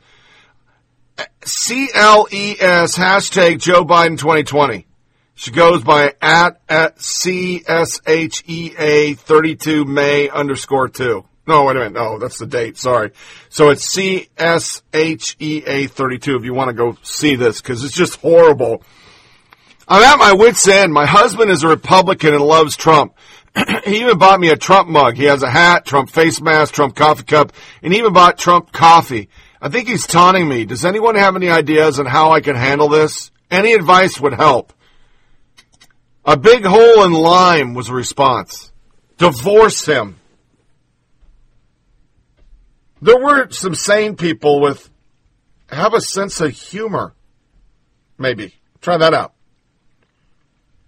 But literally, the general consensus on the left is I don't know how you lay next to a person who votes for Trump. Now, I may come across as hardcore against a lot of these fucking moonbats, but I don't wish ill will with them, nor would I care. I'd have a beer with most of them, well, except for Costa. Chuck Todd would never have a beer with me because I'm a simpleton, a lowlife. I'm beneath him. Chris Fredo would never have a beer with any of us. He's so anointed. He's he knows he's anointed. He's got that last name. But I I would have a conversation with them. I, I don't think I'm better than other people because I believe something different. I believe I believe because that's my life's experience. They believe what they believe because they never left New York or liberal areas. Listen, when I was a kid, I was liberal as fuck because I was in Portland. I didn't think they had trees in Georgia when I went to basic training.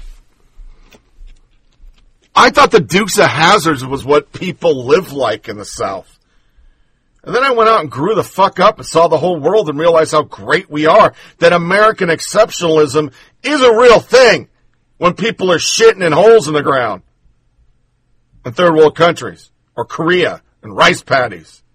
Now, granted, Korea's come a long way, but the rural communities, whoa, not like a farm in America. It's pretty fucking low budget, some shacks. We do have it really good. But I also learned that every part of this goddamn country is different. Their morals, their values, the way they live their life is totally different than where you do. That is the beauty in America. But for liberals, it is a shame. It's a scarlet letter. Oh my God, those people in the South. And they just stereotype everybody. And the funniest thing is, is they're white liberals. They're the ones that tell you you're not supposed to stereotype anybody, people of color, gay people. I mean, I'm sure if a liberal heard me say to Don Lemon suck Andy Lack's dick, oh my God, he's a homophobe, even though it was just a joke. They're the most judgy motherfuckers on the planet. They stereotype a whole bunch of Christians, everything. And it's still happening. I, I don't have it in here. Uh, there's still Illinois Governor Plathis, or whatever the fuck his name is. He's still restricting churches under has to be under 50 people. Synagogues. Not one of these people have come out and said, "Hey, mosque, keep it under 50." No, because they hate Christians.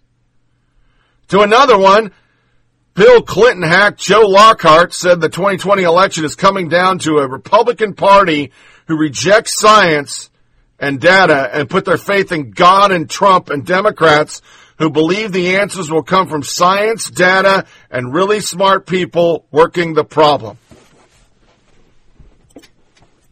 So if, if you, if you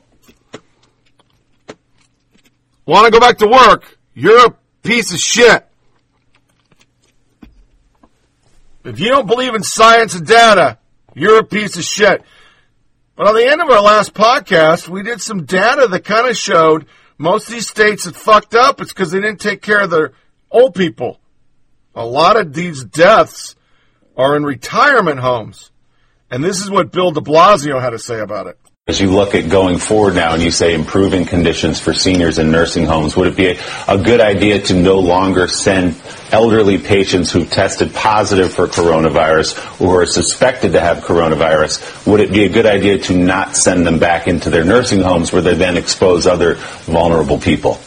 Well, again, if, if the better care in that individual case is a hospital, of course that should be the go-to option. But there's going to be times where the nursing home is the place that can better care if it's set up that way. But remember, a lot of these are for-profit organizations. I think there's going to be a lot of questions about whether they put their residents first or whether they put profit first. Uh, but uh, I'm, I don't like what's happening in the nursing homes. I want to see change, but I think in terms of each individual, it's a case by case. You got to figure out what's right for each senior.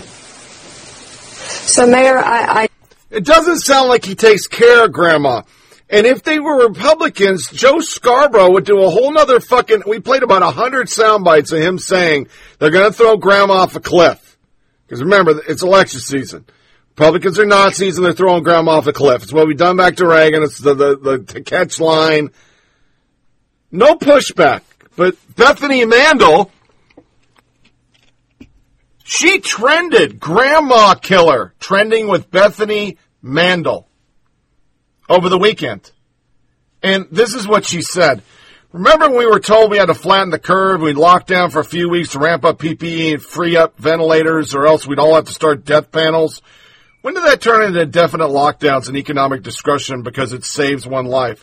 This isn't about greed, it's survival. People can't buy food or pay rent or mortgage. Small businesses are closing. Dentists and doctors are going to the red. Schools are going to start closing. This is a destruction of society we're talking about. There will be no pediatrician or general doctors or phys- physical therapists or nurses or home health aides. No dentists, no zoos or aquariums, no private schools, no restaurants or caterers, no hairdressers, nail technicians, no gyms, no summer camps or daycare.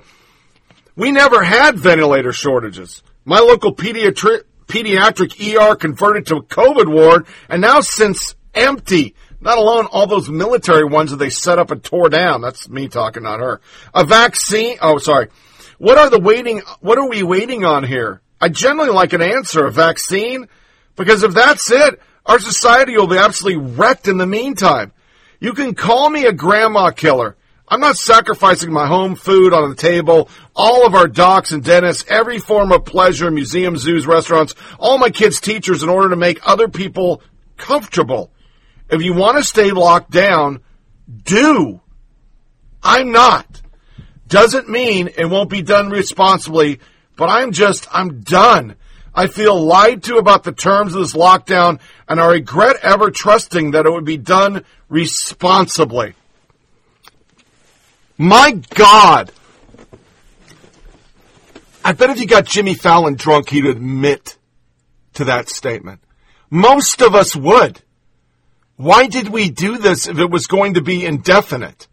She's spot on. It was to flatten the curve. It was because of ventilators. It was because we don't want to overwhelm our hospitals. What did the left do with it? Well, let's just read one. Soledad O'Brien. Thank you for letting us know we can, we can, you grandma killer. Have fun at the zoo with the kiddos. We can call you grandma killer. And the left excoriated her for saying what all of them feel. Because now politically, it's better to keep the economy destroyed, they think. Yeah. That's just fuck all of you. It, it, it's no longer about the virus. It's about power and an election and keeping the economy ass fucked as long as they can. So we have gone super long today, so this is going to be a double podcast because there's no way I can get it all in one. So we're going to do a bumper. I found an old, old Okay, it's piano music, but I love this shit back when I was young. I used to ski to this song. I'm going to play one song, and we're going to come in to Biden and do a Biden section, and that'll finish part A of this podcast.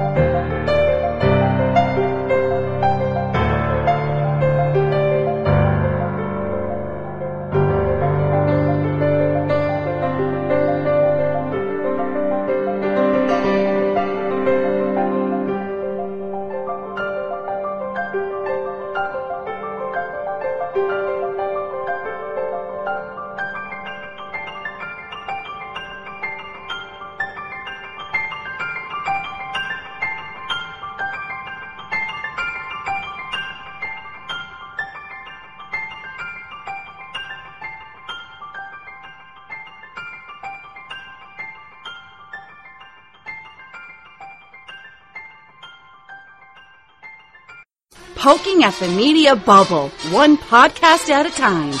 Here's Tony Reed. Come fly with me, let's fly, let's fly away. If you can use some exotic booze, there's a bar in far Bombay.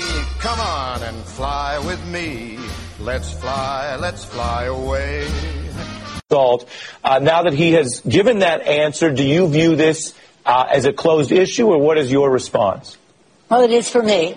Uh, I have said I am proud to support Joe Biden for president. Uh, I believe him when he says it didn't happen, uh, but I also believe him when he said let them in, uh, look into the records. Uh, and that's what they should do. But I'm not going to answer this question again. I, I will just say I have every confidence uh, that Joe Biden will be a great president of the United States, uh, not only because of the person of integrity that he is, but the person of vision that he is for just some of the things you talked about, about health care for all Americans, about job security, about the kitchen table issues that he's so familiar with in his own family uh, when his father lost his own job. Uh, Joe Biden is Joe.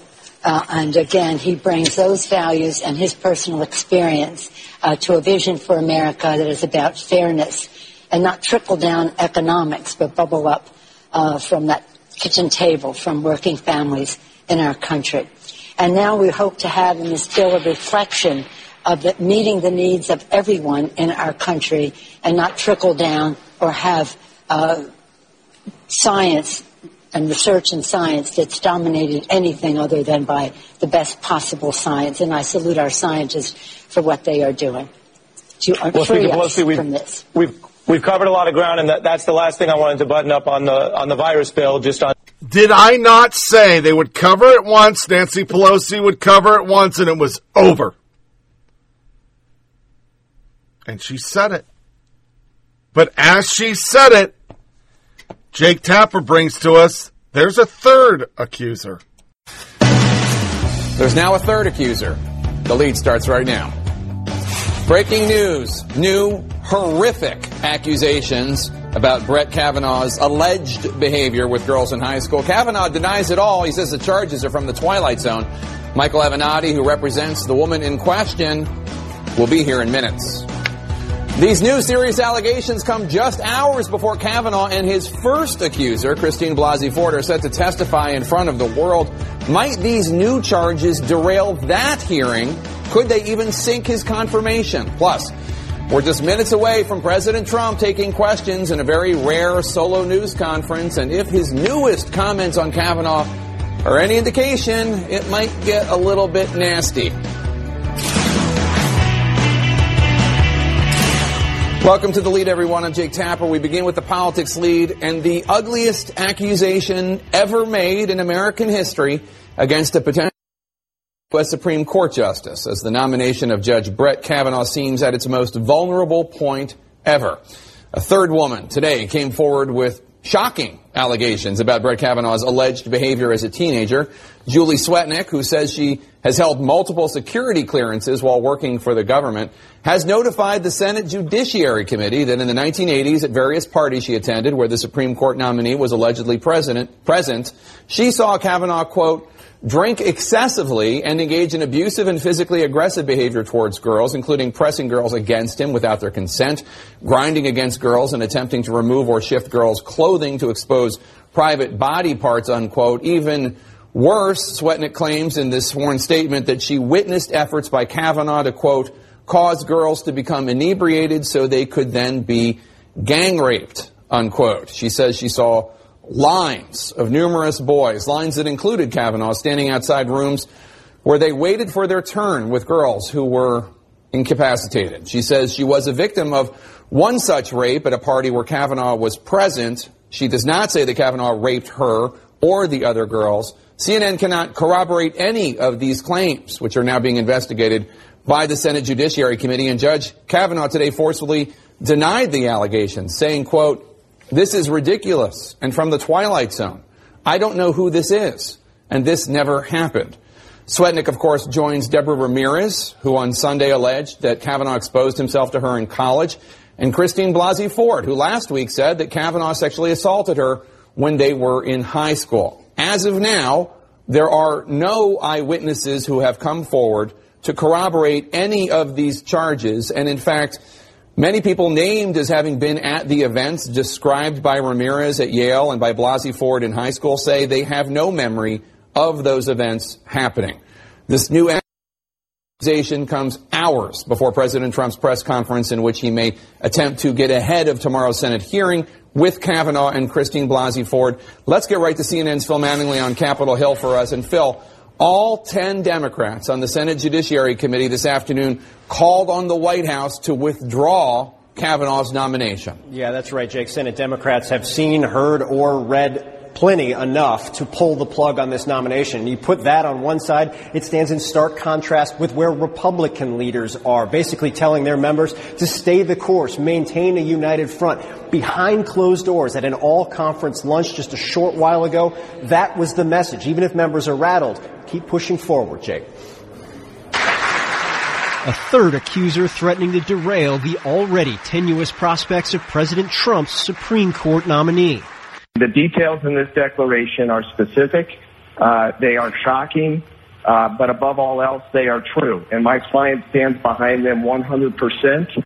The allegations from Julie Swetnick, who alleged in a signed affidavit she attended well over 10 parties where she saw Judge Brett Kavanaugh, then in high school, drink excessively at many of these parties and engage in abusive and physically aggressive behavior towards girls. Swetnick also claiming Kavanaugh and others would spike the punch to cause girls to become inebriated and disoriented so they could then be gang raped in a side room or bedroom. Later adding, I became the victim of one of these gang or train rapes where Mark Judge and Brett Kavanaugh were present. Swetnick does not say they assaulted her or the other girls. And while Swetnick says she's aware of other witnesses who can corroborate her claims, she has not yet identified those witnesses. Kavanaugh immediately denying the new allegations, saying in a statement, this is ridiculous and from the Twilight Zone. I don't know who this is, and this never happened. I'm asking why, in this process, which has been so debased on both sides, why are people who have these serious allegations not going to law enforcement themselves and saying, take a look at this? Attorneys for Mark Judge, also identified by Swetnick, saying Judge, quote, vehemently denies the allegations contained in the affidavit.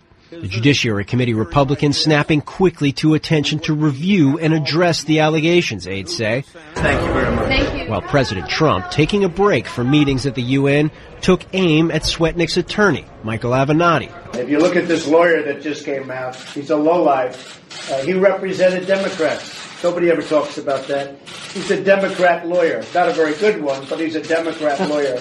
For their part, Democrats are calling for Thursday's hearing, where Kavanaugh and his first accuser, Christine Blasey Ford, will testify, to be suspended. When the question of credibility is so much in doubt as it is now with Judge Kavanaugh, that person should not be sitting, not be sitting on the highest court in the land. But that hearing will stay on as planned, according to the committee chair. Tomorrow is very, very important. She's been waiting for 10 days now to appear. And Jake, I can hardly imagine a more dramatic lead up to a hearing or a more important consequential hearing on Capitol Hill. Oh crap! No, that was Kavanaugh. That's how they acted when there was a third accuser for Kavanaugh. They haven't even talked about the third accuser of Biden. Yeah. Yeah. We talked about one in the past. We got Tara Reade, then we got the 14 year old. Yeah, we're not covering that. That's not important. But maybe it is to the base because Politico, we can clearly say is no conservative site. And our, our poll at Morning Consult, more than a third of voters believe Democrats should abandon Joe Biden as their nominee over the sex assault claims. So a third still stay with it and know that Me Too is something we should think about.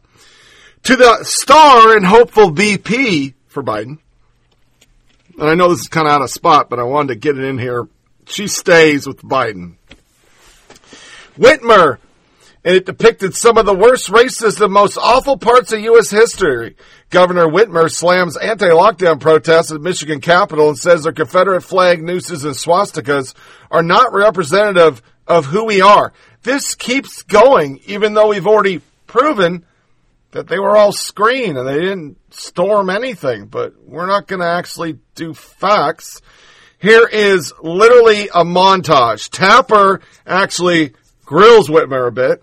NBC, though, and they, they're all in, man, they urge her to arrest people that protest. And then just a random Whitmer soundbite. Uh, Who the fuck elected this lady? I want to turn now to former Vice President Joe Biden, uh, who denied on Friday an allegation made by a former Senate staffer of his, Tara Reade, who says that he sexually assaulted her uh, in the early 90s. Uh, you said that you believe uh, Vice President Biden. I want to compare that to 2018 when you said you believed Dr. Christine Blasey Ford after she accused now Justice Brett Kavanaugh uh, of assault. Uh, Kavanaugh also, like Biden, categorically denied that accusation.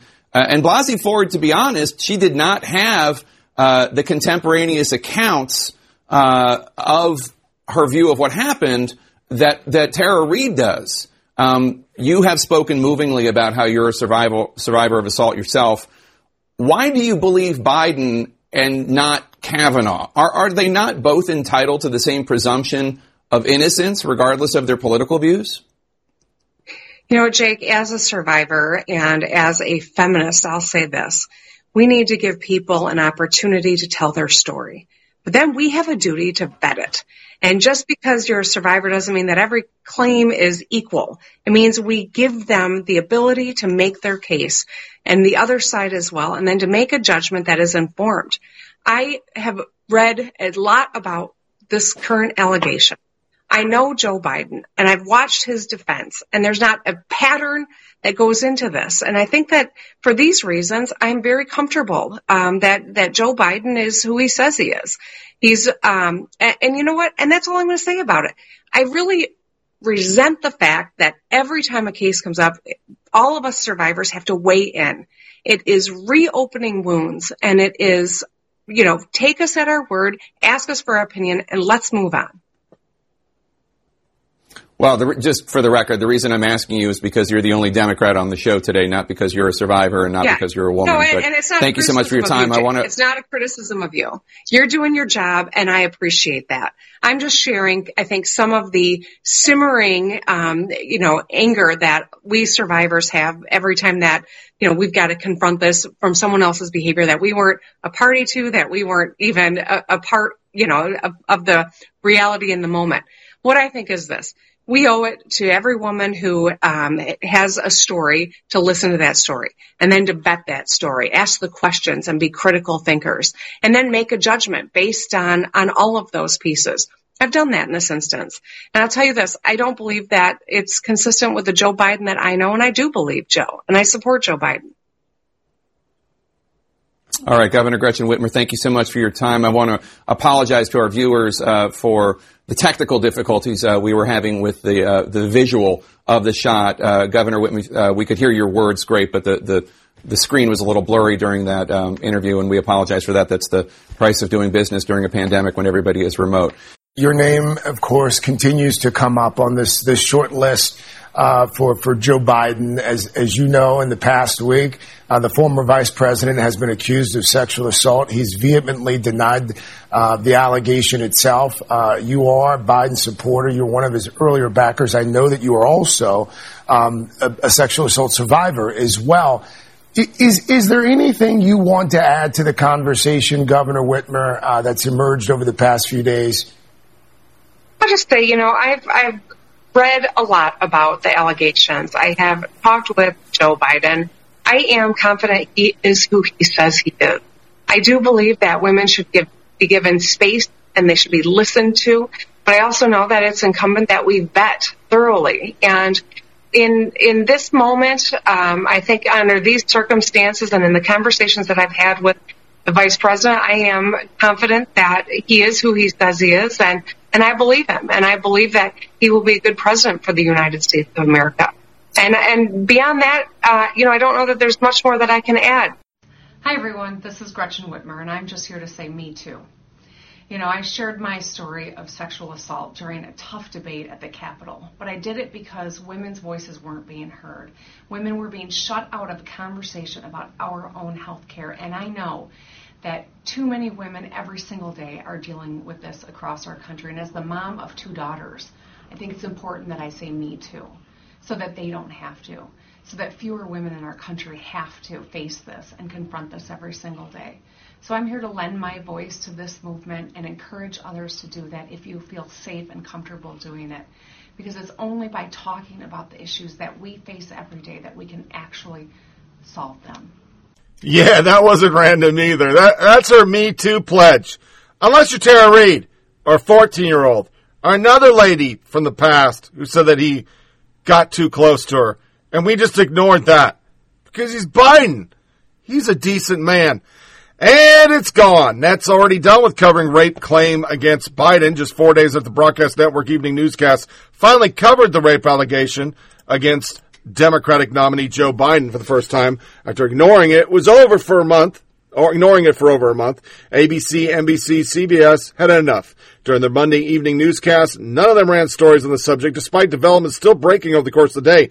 NBC Today was the only morning newscast to give the allegation substantial airtime. CBS this morning managed 56 seconds, usually on a bumper. That's how they're all doing it. Today, there are intensified calls from both sides search for any complaint that might exist from Joe Biden's former Senate staff, Tara Reade, who said she was sold 27 years ago, announced senior Washington correspondent, establishment fan Andrea Mitchell. The complaint would be another piece of contemporaneous evidence that would back up Reade's claim. Even though the search is still ongoing, Mitchell declared no record of it's been found because nobody's looking for it. It's done. But while they've been getting vilified, or excuse me, vilifying her, Tara Reade says creepy voice messages, online harassment targeted her family. Tara Reade says she's faced an onslaught of online harassment and is concerned about the safety of her family after becoming the center of political firestorm over sexual assault allegation against Biden. Finding it astounding the hypocrisy the Democrats are taking talking about women being able to tell their stories safely. I'm a Democrat, a lifelong Democrat, but yet here I am trying to talk about my history with Joe Biden, and I'm just a target of online harassment. Reade said fake social media accounts have been created to impersonate her, pointing to one Facebook account with an upload personal picture of her and her family, a post not authored by her. A screenshot of one post was shared on Twitter by an apparent Biden supporter named Naomi Block, falsely accusing Reade of deliberately tossing Blasey Ford under the bus under the dang bus, excuse me. It goes on. She had threats, the whole nine yards. We, we got a segment on our new social media nugget. The problem is their new board that's going to decide conduct and shit. Yeah, they're all liberals, so they're probably down with this. One of them actually was part of the Mueller shit. Yeah, they put her on the Facebook board. Yeah. Reade has also obtained numerous threatening messages. She said in one email obtained by Fox News, someone named Linda Du Bois called Reade a fucking whore and a disgrace to womanhood. Womanhood. You're a roaring, rip roaring bitch, and the great majority of Americans don't believe you anyhow. I hope you drop dead. Mm-hmm. but a journalist, Kurt Eichenwald is our example today of how they're treating her on the left. This is very lengthy. This dude has some serious mental problems. Maybe that's why he's so anti-Trump. It's going to be an ugly, angry thread. I'm going to, to I'm going to be about rape written by someone who was violently raped in the early 80s. Tara Reade is a liar. I'm now certain of that beyond a reasonable doubt. Her attention seeking or corrupt performances demean people who have been actual victims. The willingness of Bernie bros, Republicans, and Russian demonstrate that this vicious, violent crime to be just something to exploit a political tactic. Gave this a lot of time, absorbing each new detail. I listened, I waited, now I'm angry as hell. And these people keep pushing those like me back into our trauma by lying and game playing. For every Tara, there will be a million actual victims who will not come forward because she will not under, she will have undermined all credibility. This is different than Ford. It's not what party are they attacking. Okay. That decides who I believe. I have never ever believed this. I su- if someone accuses, believe them crap. If someone accuses, respect them, listen, wait, but don't let frauds like Tara do this. Why do I reach the end today? I read her latest change in her story. This one is the one that broke it. She is a fraud.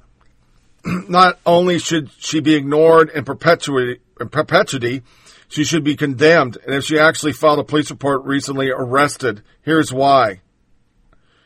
As I said, this will be ugly. If the description of post-rape reality is too uncomfortable for you, stop reading here.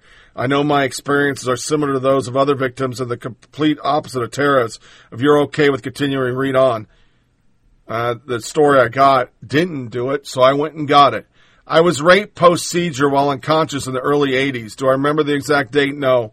That is not unusual. Things you see and feel and do remember forever, even with someone like me with severe memory problems. Markers like dates don't.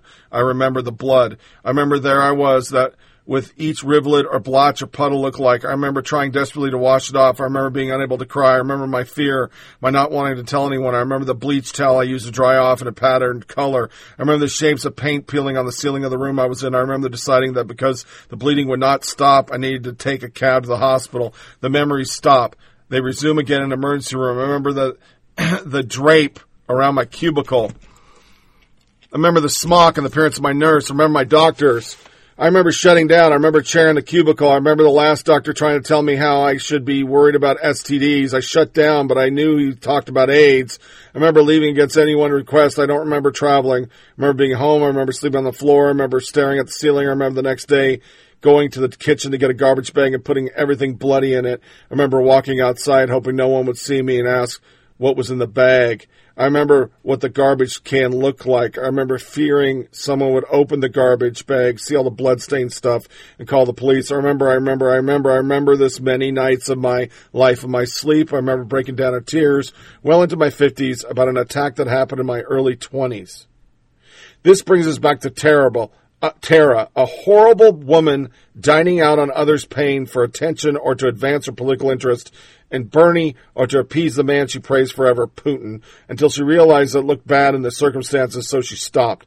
She endlessly praised Biden for years on tweets in public, and if it could find a person who attacked me, even to this day, I'd be hard pressed not to kill him. I wouldn't have praised him. Oh, I'm afraid to say what happened, so I actively praised him when no one asked.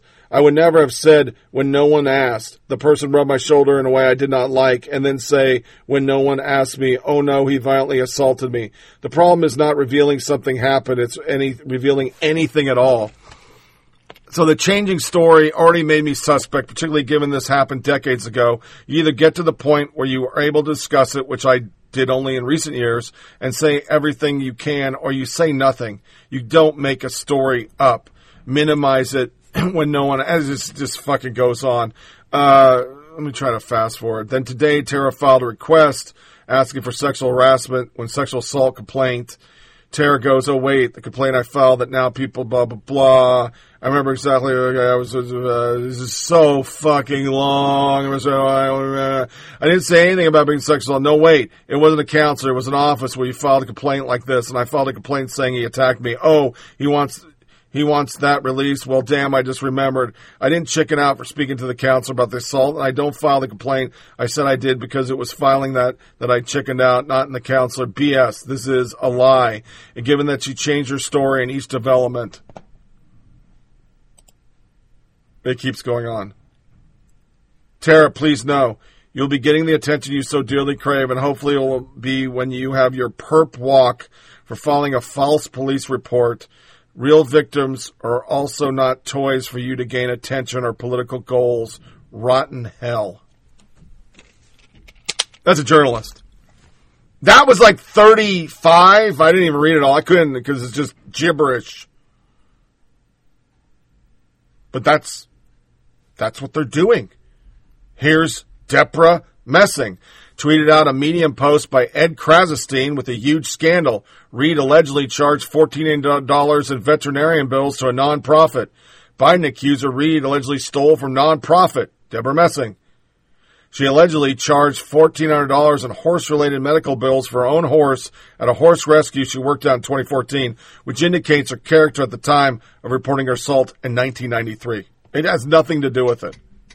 In 2020, Debra shares an unverified smear by well-known con artists attempting to shame a woman allegedly sexual assault because she accused a Democrat. Do you see this? They're going back in time to find stuff. Did they do that for Blasey Ford? Because all her shit was wrong. Travis Mueller. She's literally straight out of central casting for someone who looks like they'd have been audacity to lie about a sexual assault to bring down a future president. Like maybe even two on the nose. That's one of them. G.I. Jojo. Damn, I read about that. Wait, no, that's the author of the piece you just shared. Fed seized a fortune from resistance icon accused of boosting online Ponzi schemes. That's the Krassenstein brothers. She might have done something bad in her past, so she deserves to have been raped. That's the implication. What exactly does this have to do with their allegations? Somebody asked.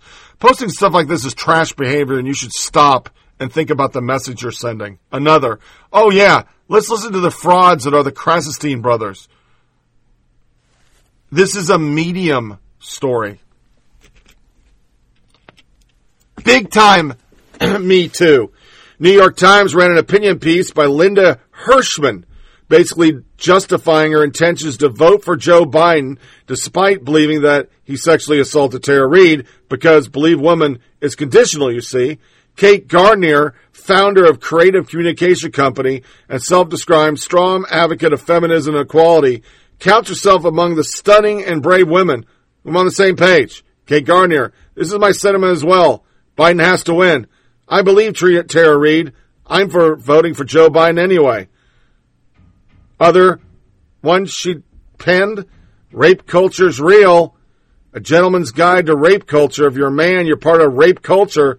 That is how you can belay that. And people, welcome to rape culture, Kate Gardner. It's not just for men, apparently. Then we have Kirsten Powers. Makes herself look even more worse, lashing out at those calling her disingenuous as fuck. Mini thread.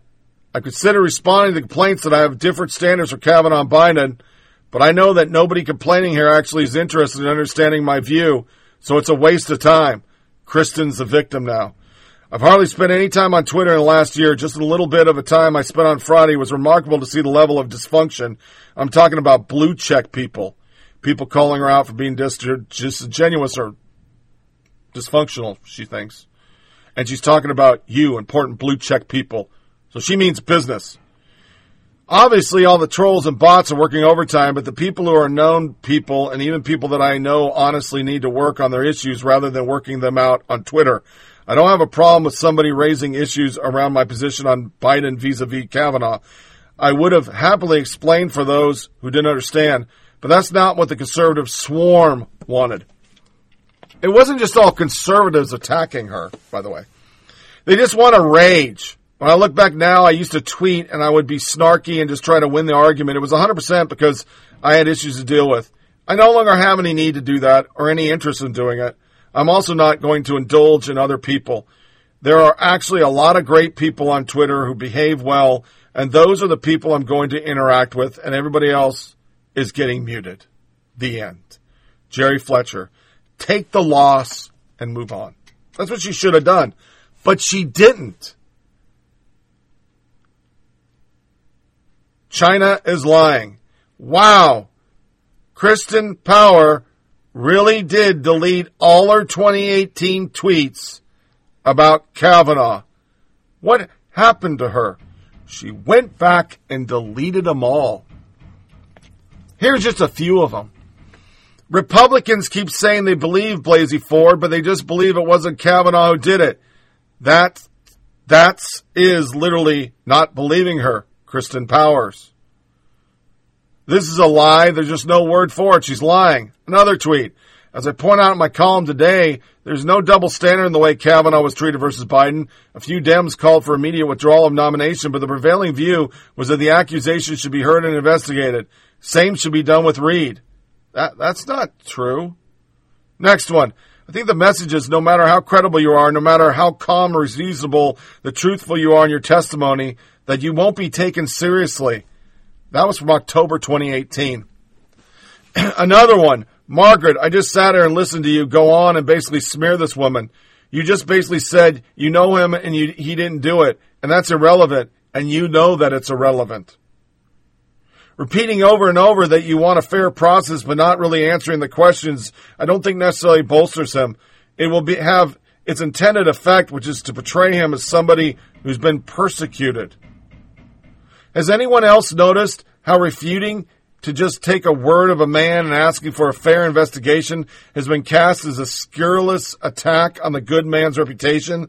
This is what male privilege looks like. Yeah. USA Today just said that exact thing, Kirsten Powers. So did you. LA Times does the exact same thing. Democrats are just desperate to beat Trump, so yes, they're perfectly willing to throw their believe women grandstanding in the trash. LA Times columnist Robin Abcarian acknowledged that Biden has a penchant for unwanted touching, but he's not Trump. Actual tweet. He's not perfect, but he's not Donald Trump. In the article, it's true that Biden has a trouble keeping his hands to himself and sort of apologized after he was finally taken to task. But every other complainant to date has accused him of being creepy space invader, not a rapist. Unlike with Trump, who has been accused of sexual assault by at least a dozen women, none of them proven true. We cannot overlook his flaws.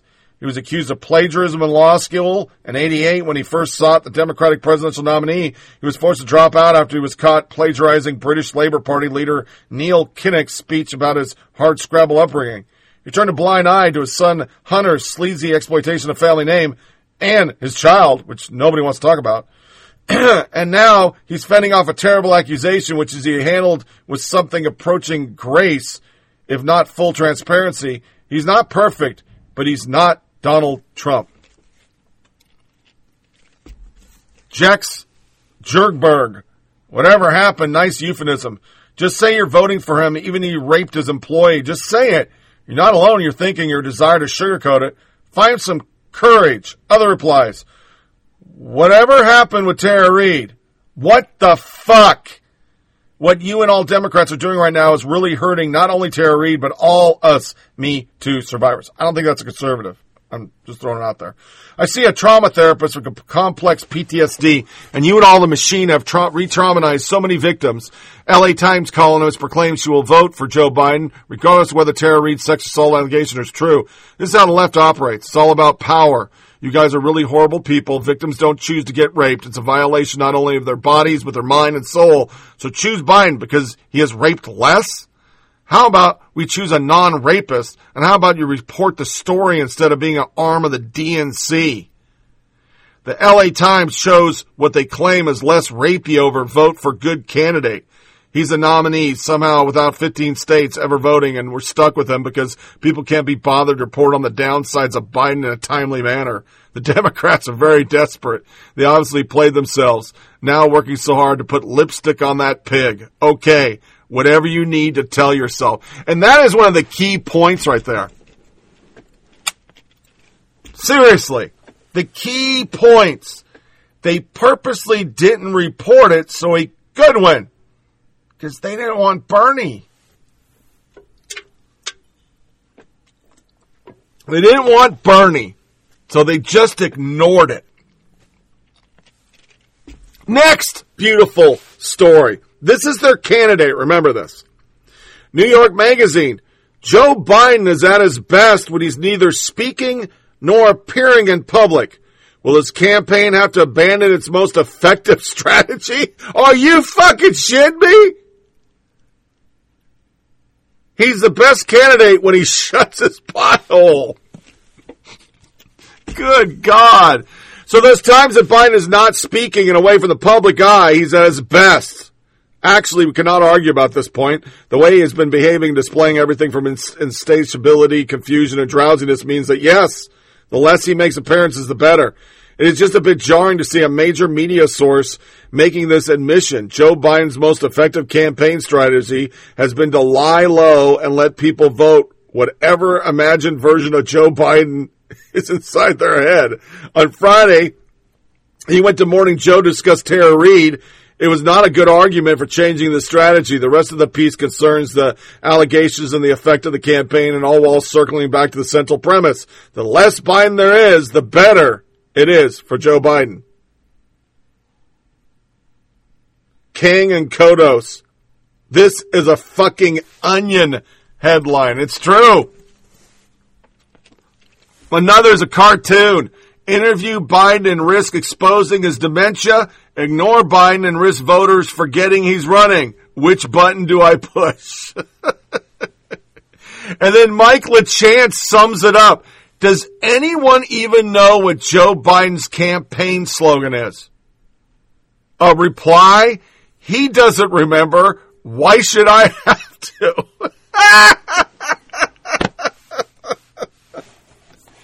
it's so true. What is his motto? Does anybody fucking know? I mean, we had hope and change. We had America, uh, make America great. I mean, what the actual fuck? What the actual fuck? So, I rarely do this, but I'm going to play a positive. Here's the RNC head who went to the Sunday circuit. I thought you did rather well bashing the media. And then this week we've seen uh, him really be challenged for the first time in five weeks on allegations that uh, many in the media have ignored, and finally those are coming to light.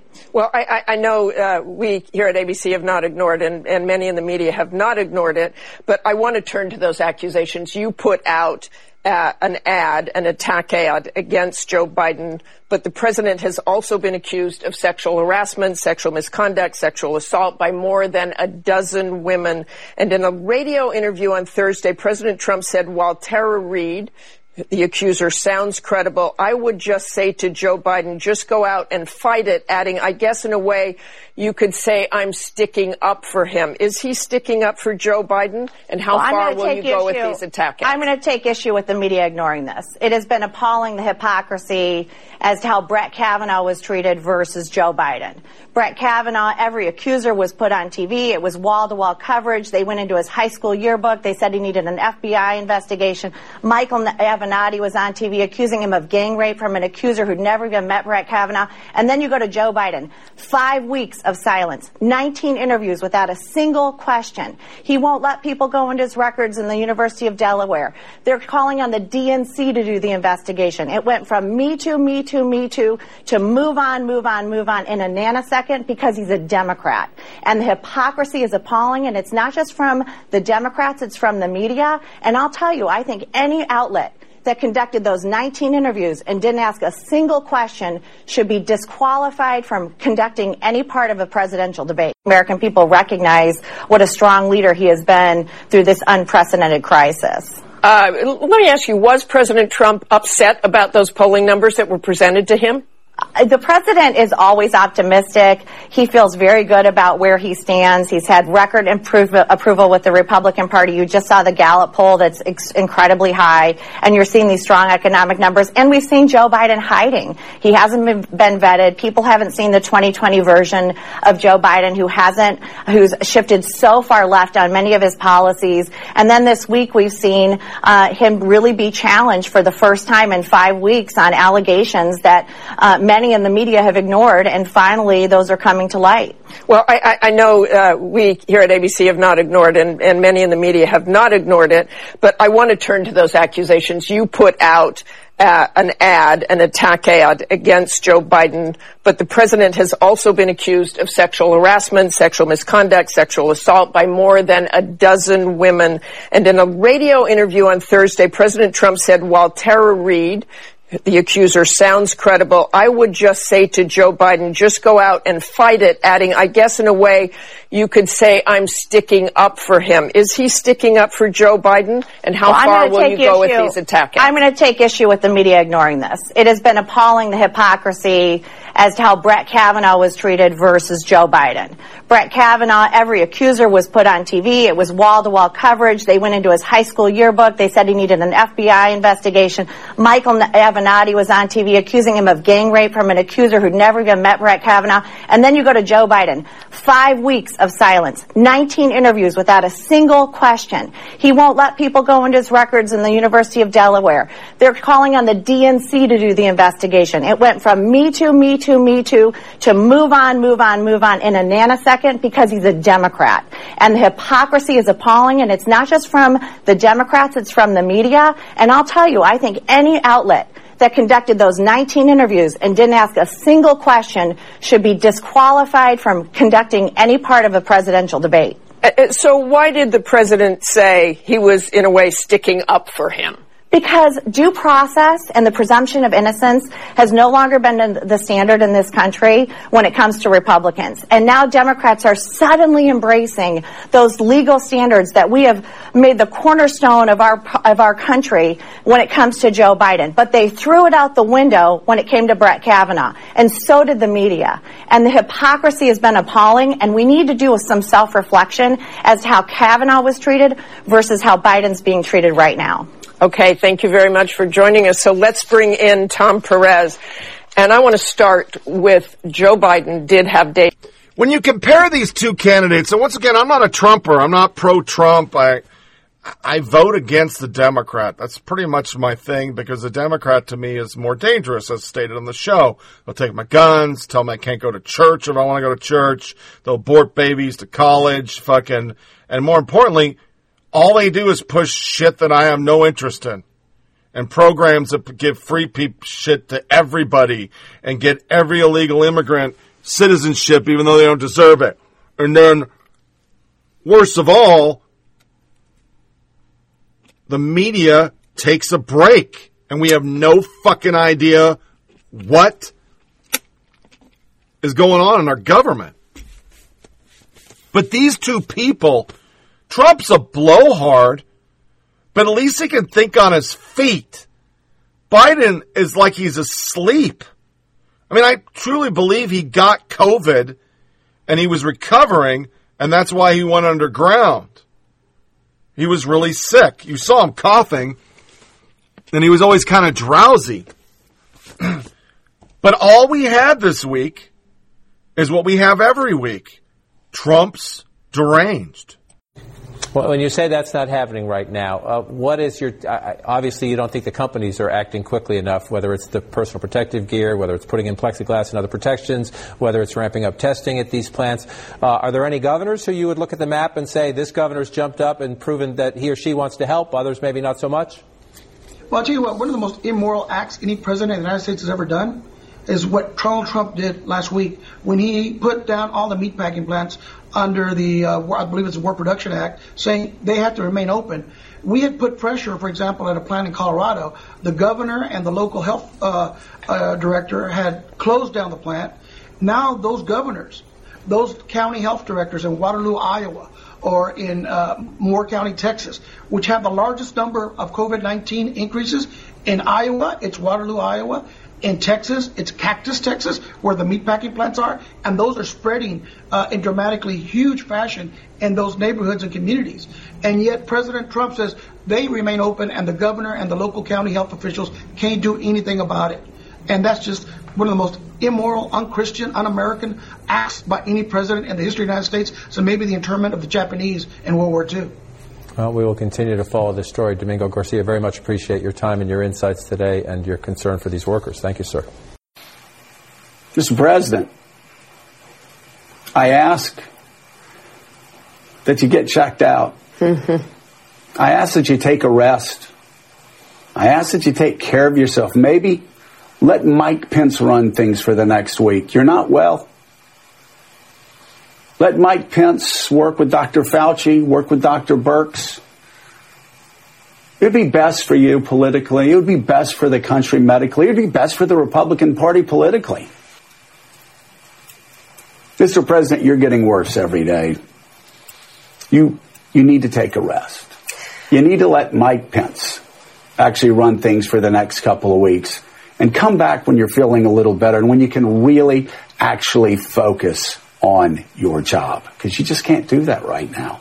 And Americans are dying every day because of it. Let's talk about the Lincoln Memorial. Michael Beschloss, uh, to a lot of people, that's hallowed ground. And to see a cable news program, a virtual town hall, with the president and, you know, correspondents questioning him, anchors questioning him at the feet of, of Abraham Lincoln.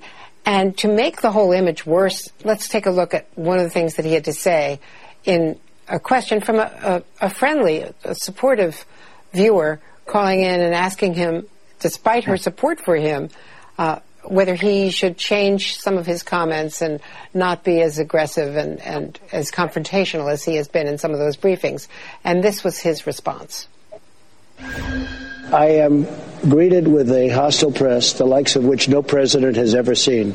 Uh, the closest would be that gentleman right up there. They always said Lincoln. Nobody got treated worse than Lincoln. Yes, Lincoln was treated with all sorts of scurrilous and obscene and nasty comments about him. Some of them I couldn't even repeat on this program, but Abraham Lincoln didn't have two hours live on a friendly cable news network the way that the president did last night. Abraham Lincoln didn't have a briefing every day which the president did for at least a while that went up sometimes over two hours. The modern president has all sorts of ways of getting beyond criticism in a way that makes the comparison pretty hollow. Last night at the Lincoln Memorial certainly was uh, an extraordinary moment, an extraordinary image in, in that space to be having uh, a town meeting, and one still doesn't know, you know, what about all the national park and other security people who had to be out there out during a pandemic. Now, they'll never do that for Biden. They'll never say, what is wrong with Biden? Why is he so fucking sleepy? Why, why can't he answer questions? Why does he mumble? Why doesn't he even know how many fucking grandkids he has? Why? We, we never get that stuff. And if he does become president, and there's a good strong chance he will, you won't be able to question his cognitive abilities. Oh no that'll be disrespecting the office of the President of the United States. So we're going to go into our This is America. This is, is not even surprising. I put it as This is America because uh, it's the worst thing I saw. Uh, Project Veritas, James O'Keefe, CBS faked the line of cars to make corona tests seem harder to get. Are you really surprised? This is America. Don't catch you slipping now. Don't catch you slipping now. Look what I'm whipping now. This is America. Don't catch you slipping now. Don't catch you slipping now. It's time for the last soundbite. Like the media say when they are pushing fake liberal agenda stories. And this is America in 2019. Guns in my area. I got the strap. Hey.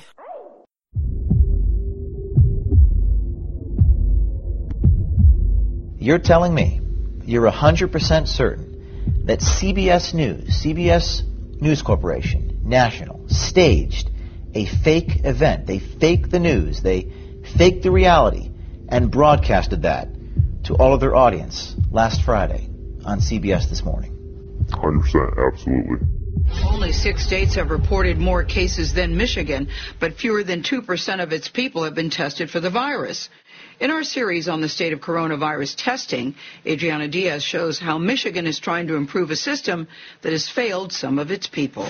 But the governor says testing above all else will help determine when to fully reopen.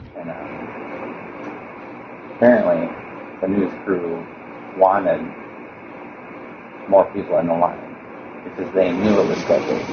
Well, we knew they were coming. We had no clue that we were going to have to like do fake patients. Gotcha. Did she tell you guys like, hey, you're not actually getting tested? Yeah. Okay. Uh, yeah, yeah, she did. She just, just, well, just to make it look busy for the news because they were right there in Washington. That's crazy. Well, I didn't see you guys do the swab at all. I just saw you talking yeah. with them. And then I was talking with you the other girl. There were a couple real patients, which made it worse. They probably just wanted to look busy. It's my guess. Is this the the fake line? Yes. Yep. That's it. So, so the people in the cars are, are not patients? Majority of them. I do know um, from talking with the testers that that one one of them, one or two of them, uh, were real patients, which added to their frustration because this line sat there for a while, uh, so they could organize the shot. So they they made a, a, a line of cars with, with with medical personnel on the cars as opposed to patients. Correct. And the viewer does not know that. Correct. You shouldn't be afraid to say the truth, um, because in the end, you know, truth always wins. Kasie, on, on social media, basically, it's the hypocrisy of the defenders of the party of Bill Clinton and the defenders of the party of Donald Trump, right? That that's what every social media debate devolves into is some sort of whataboutism on those two gentlemen. Well, Chuck, I think also to Amy's point, Republicans are focusing on how Brett Kavanaugh was handled and how the media handled Brett Kavanaugh, how Democrats talked about Brett Kavanaugh. They're not talking about Donald Trump because the reality is that they can't. Because the list of accusers that this president has is very long. Uh, in the case of Joe Biden, there there is one, and that claim is, is now being explored, and they are having to grapple with it. But you're right that, you know, this debate has become very muddled and devolved into, you know, lobbing charges back and forth. You know, at the end of the day, I think Americans who care deeply about this issue and who care about uh, women and harassment and changing that culture, at the end of the day, this is going to be a choice between Joe Biden and Donald Trump, and there are two separate sets of facts there. And, you know, I'm going to, voters are obviously going to be able to make up their own minds about that. Yeah, I mean, Kasie, I, I think without without the piece of paper showing up, but I am curious. Uh, how many Democrats on Capitol Hill are empathetic, do you think, quietly, are quietly empathetic with the call by the New York Times for some formal investigation? Uh, Chuck, I don't know that there's a huge appetite for that. I think, you know, when you, you talk about okay. uh, shifting the debate into a different sphere, it, the email question around Hillary Clinton, that's kind of the first memory that Democrats have. And, you know, I think behind the scenes, the Biden campaign is very much uh, trying to focus on insisting they are not going to get into a situation where it's, but her. I actually fucked that up. I forgot there's two sound bites. One, I'll just, that was the last sound bite you heard. And you heard investigating and they groaned on NBC. And that's, that's how they act for Democratic investigations. Remember, if Biden gets elected, all we're going to hear is it's a partisan investigation. If they do get ballsy like the left and go, hey, we're going to impeach this motherfucker, that impeachment investigation will be partisan. It won't be righteous like the last one. But to the first soundbite, did CBS fake a line of cars in Michigan in order to make it seem like COVID testing was even more difficult? That's what Project Veritas, J- James O'Keefe asserts. Footage of the C- May 1st CBS This Morning shows a long line of vehicles waiting for drive-by testing in Michigan.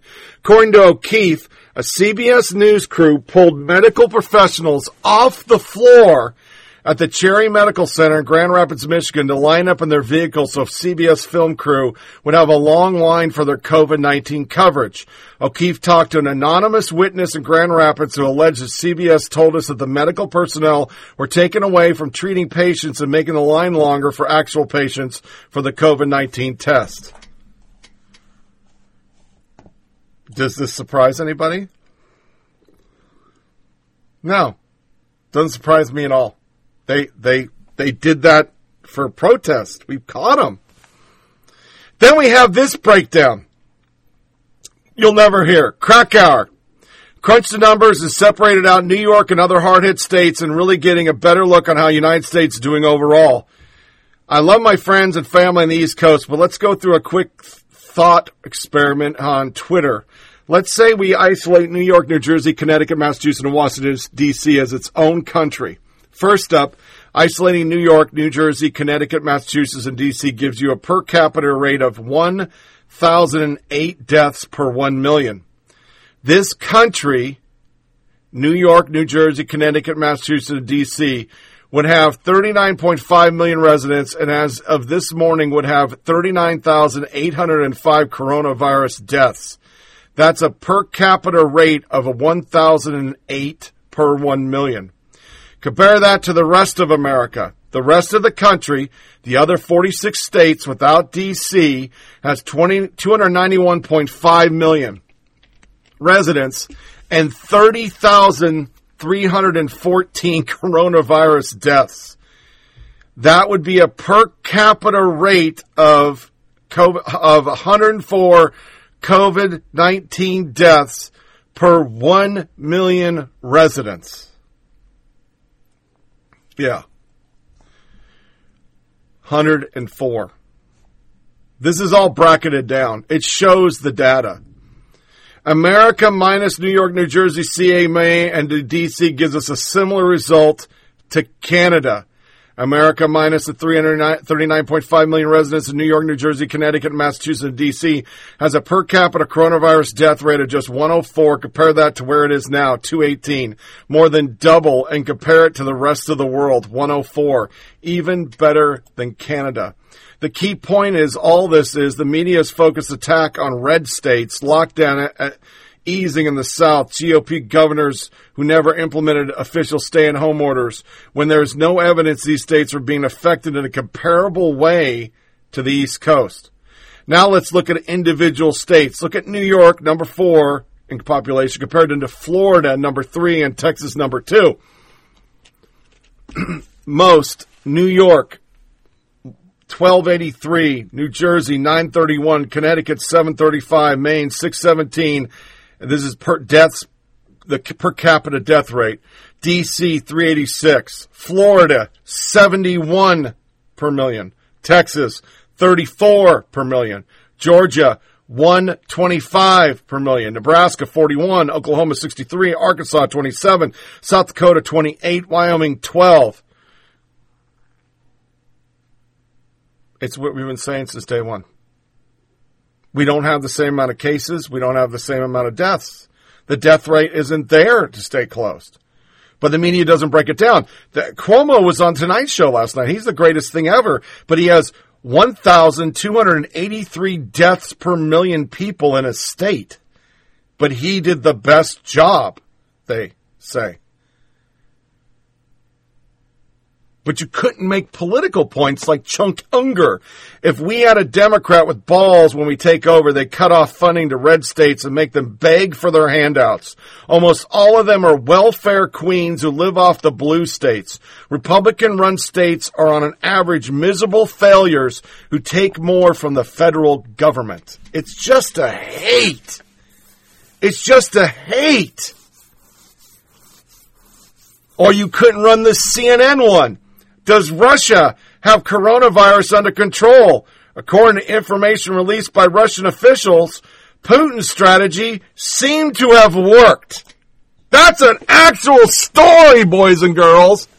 Russia, the evil empire, the people who stole our election, they'll use them to say Trump sucks. That's fucking classic. So, that wraps up our politics show. Not going to close this out. I'm just going to say, go to B now and let's do some gay shit.